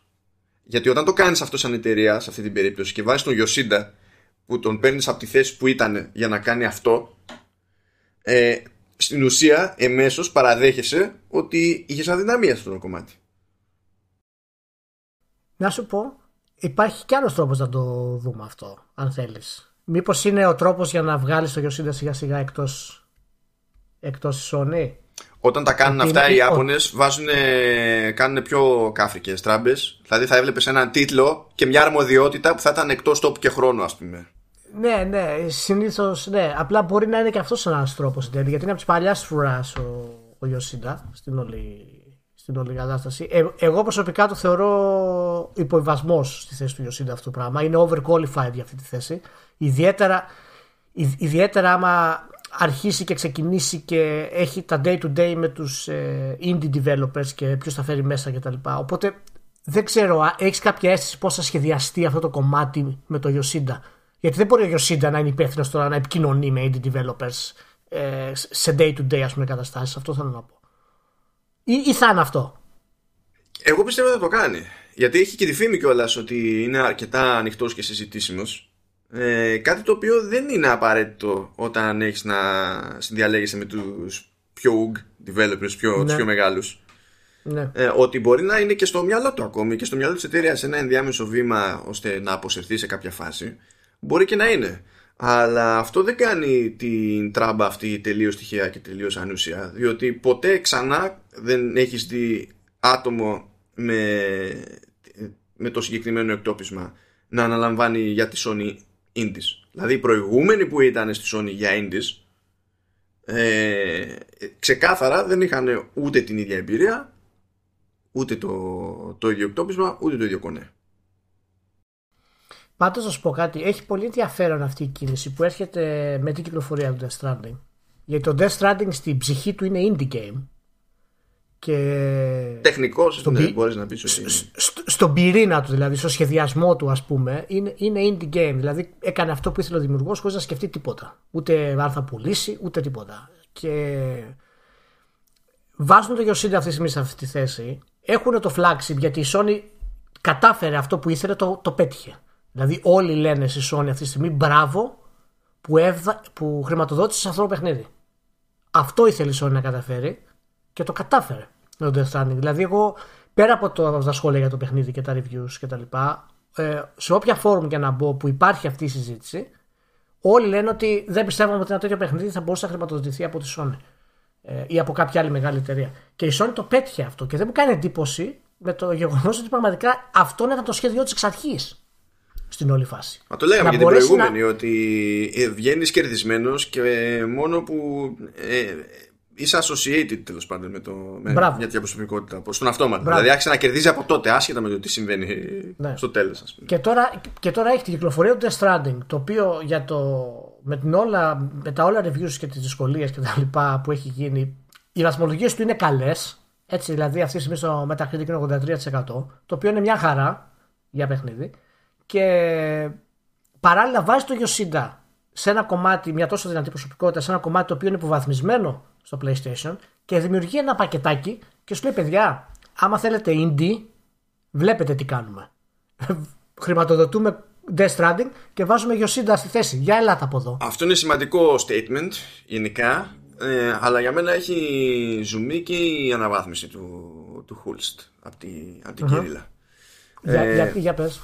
Η, η Guerrilla ό,τι και αν έχει κάνει με τα παιχνίδια του στο παρελθόν που το, το πραγματικό το BAM το έκανε με το Horizon Δηλαδή δεν είναι developer που μπορείς να πεις ότι έχει μια σειρά από ε, συγκλονιστικές επιτυχίες πίσω του. Δηλαδή έχει άλλες ομάδες η Sony που έχουν καλύτερο track record σε βάθος χρόνου. Μέχρι στιγμής έτσι λέμε.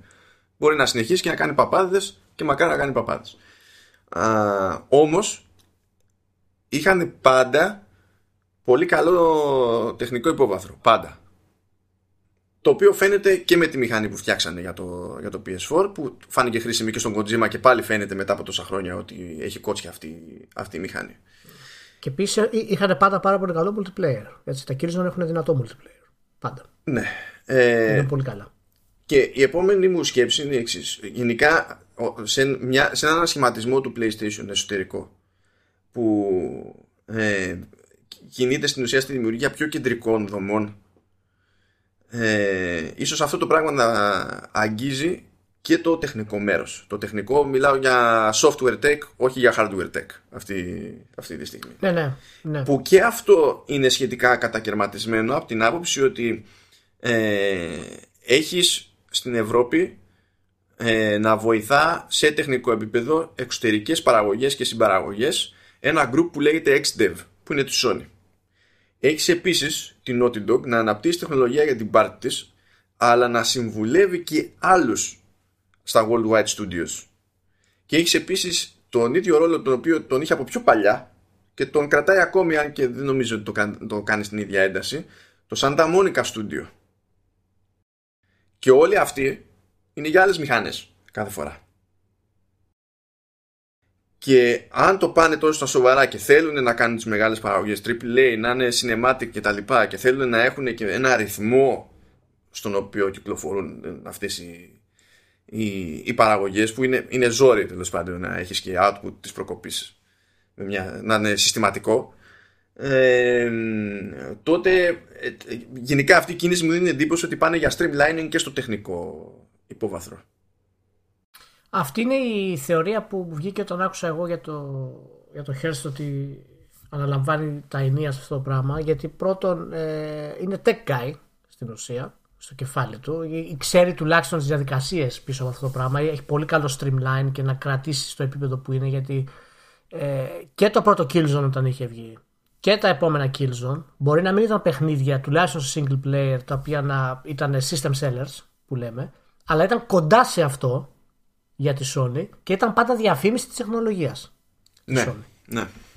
Και αυτό, αυτό είναι πολύ σημαντικό γιατί όλο αυτό το η δόμηση που κάνει του καινούριο στυλ θα, δεν ξέρω αν θα καταλήξει να χρησιμοποιούν οι μεγάλες, τα μεγάλα της στούντιο αυτά ε, την ίδια μηχανή αλλά πιστεύω ότι τα tools που θα χρησιμοποιήσουν θα, θα γίνουν, ξέρεις, θα ταυτιστούν σιγά σιγά και έτσι θα είναι πολύ πιο εύκολο και να δανείζονται και κόσμο για να μπορούν να κάνουν. Αν μαζευτούν αυτά σε ένα μέρος, τότε σε ένα ιδανικό σενάριο ας πούμε, ε, μια Insomniac, μια Naughty Dog και όποιος άλλος ε, θα γλιτώσουν ένα βάρος από πάνω τους. Ναι, ναι. Προσπαθεί η Sony αυτή τη στιγμή έτσι όπως φαίνεται δηλαδή να βγάλει αυτό το development βάρος που έχουν οι ομάδες της από πάνω το οποίο είναι η δημιουργία φυσικά ε, το proprietary engine ας πούμε, που λέμε για το παιχνίδι της και να δημιουργήσουν ένα κεντρικό σημείο, μια, μια ομοιογένεια δηλαδή, το οποίο δεν διαφέρει πολύ από την έννοια του κινηματογραφικού στούντιο, που το έχουμε ξανα, ξαναπεί δηλαδή. Δεν διαφέρει και πολύ από την περίπτωση της EA με τη Frostbite. Απλά θυμίζω ρε παιδί μου ότι υπάρχει και λάθος τρόπος να γίνει αυτό το πράγμα. ναι, ναι, ναι, όχι έτσι, έτσι, έτσι. Απλά είναι, φαίνεται ότι περνάει αυτό το αυτό το, το πρόβλημα αυτό το, το τελευταίο δύο χρόνων όλο αυτό φαίνεται ότι βγαίνει καλά η Sony από αυτό. Περιμένουμε να δούμε λίγο βέβαια ακριβώς με τις αποκαλύψεις PlayStation περισσότερες και τα παιχνίδια και τα λοιπά. Έχω, μία, έχω έναν διασμό για το, για το Hearst λίγο σαν, σαν επικεφαλής γιατί γενικά ναι με το Horizon έδειξε ότι η εταιρεία έφυγαν τα καλά αλλά μέχρι τότε υπήρχαν διάφορα προβλήματα στην εταιρεία. Δεν μπορούσε να αποδώσει στην ουσία όπως έπρεπε. Και θέλω να δω αν θα, αν θα έχει αν θα του πάρει κάποιο χρόνο επίσης για όλη αυτή τη διαδικασία, ξέρω εγώ, ή θα σκάσει τη θέση με sprint. Θα έχει πολύ ενδιαφέρον να το δούμε αυτό. Να σου πω, Μάνο, αυτός τώρα ο, ο Χέρ σταματάει να είναι και στην κορίλα στην ουσία, έτσι. Δεν θα είναι dead day στην κορίλα. Γιατί να είναι. Γιατί να είναι. Πάει. Κοίτα, ε, ε, ε, μέσα σε όλα τα μεταξύ έχει, Εντάξει, όταν θέλω να πω ότι ο επικεφαλής του Horizon Zero Dawn, ας πούμε, να φεύγει σαν από την εταιρεία. Κοίτα, μακρι... ένα... μακριά δεν θα είναι. Γιατί τα γραφεία της Sony Europe λόγω αλλά... Brexit φύγανε από Sony UK και πήγανε Amsterdam. Ναι, Amsterdam. Ναι. Δεν θυμάμαι αν πήγανε Amsterdam, αλλά πήγαν Ολλανδία. Αυτό το έχω σίγουρο. Ναι. Οπότε δεν, είναι και, δεν θα είναι και πολύ μακριά. Δηλαδή, αν θέλει να τους έχει από κοντά, θα τους έχει από κοντά. Αλλά ναι, θα είναι λίγο απασχολημένος. Ε, Προφανώς.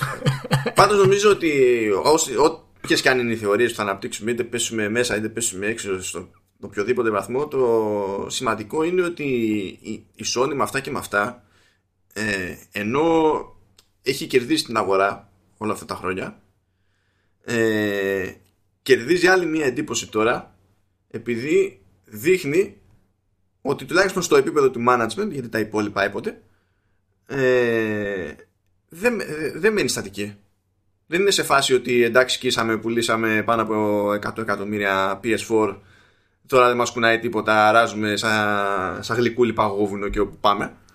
Ναι. Και είναι, είναι βασικό αυτό γιατί αυτό το ιαπωνικό μειονέκτημα της ε, υπεροψίας και τα λοιπά που έχουμε δει στο Sony ε, δύο φορές ε, είναι το, το βάζουν στην άκρη με πολύ ωραίο τρόπο στην ουσία δίνοντας μεγαλύτερο βήμα σε πιο, σε πιο ευρωπαϊκές φωνές στην όλη κατάσταση. Ε, μπράβο, μπράβο. Πάντως μετά τις κινήσεις της Microsoft που ήταν εντυπωσιακές με τα studio φαίνεται ότι η Microsoft έχει χτίσει και τέτοια. Η Sony φαίνεται ότι αρχίζει να κάνει κινήσεις που είναι καλύτερες από ό,τι περίμενα εγώ προσωπικά. Πολύ πιο ενδιαφέρουσες κινήσεις και για το κομμάτι της βιομηχανίας γενικότερα, όχι μόνο για την ίδια τη Sony. Πολύ ωραία. Πάρα πολύ ωραία. Ποιος θα το έλεγε. Ε, ότι... Πραγματικά. Ποιο θα το έλεγε ότι θα ήταν καλό PR ε, ε, σωστές και λογικές επιλογές; Ναι, είδες κάτι πράγματα που συμβαίνουν όλες Κάτι πράγματα που συμβαίνουν. Κάτι πράγματα που συμβαίνουν. Λοιπόν, πάρα πολύ ωραία. Πάρα πολύ καλά πήγαμε. Νομίζω ότι ο Χριστός Είδες όμως, καλά περνούσε τόση ώρα που δεν έβλεπες το, το ρολόι. Λοιπόν, ευχαριστούμε που ήσασταν μαζί. λοιπόν, Μάνο, δεν έχουμε κάτι άλλο, νομίζω. Όχι, δεν έχω κοιτάξει και εγώ feeds, δεν ξέρω αν διαλύθηκε ο κόσμος. Αν, αν αγοράστηκε. Όχι, Σταύρο.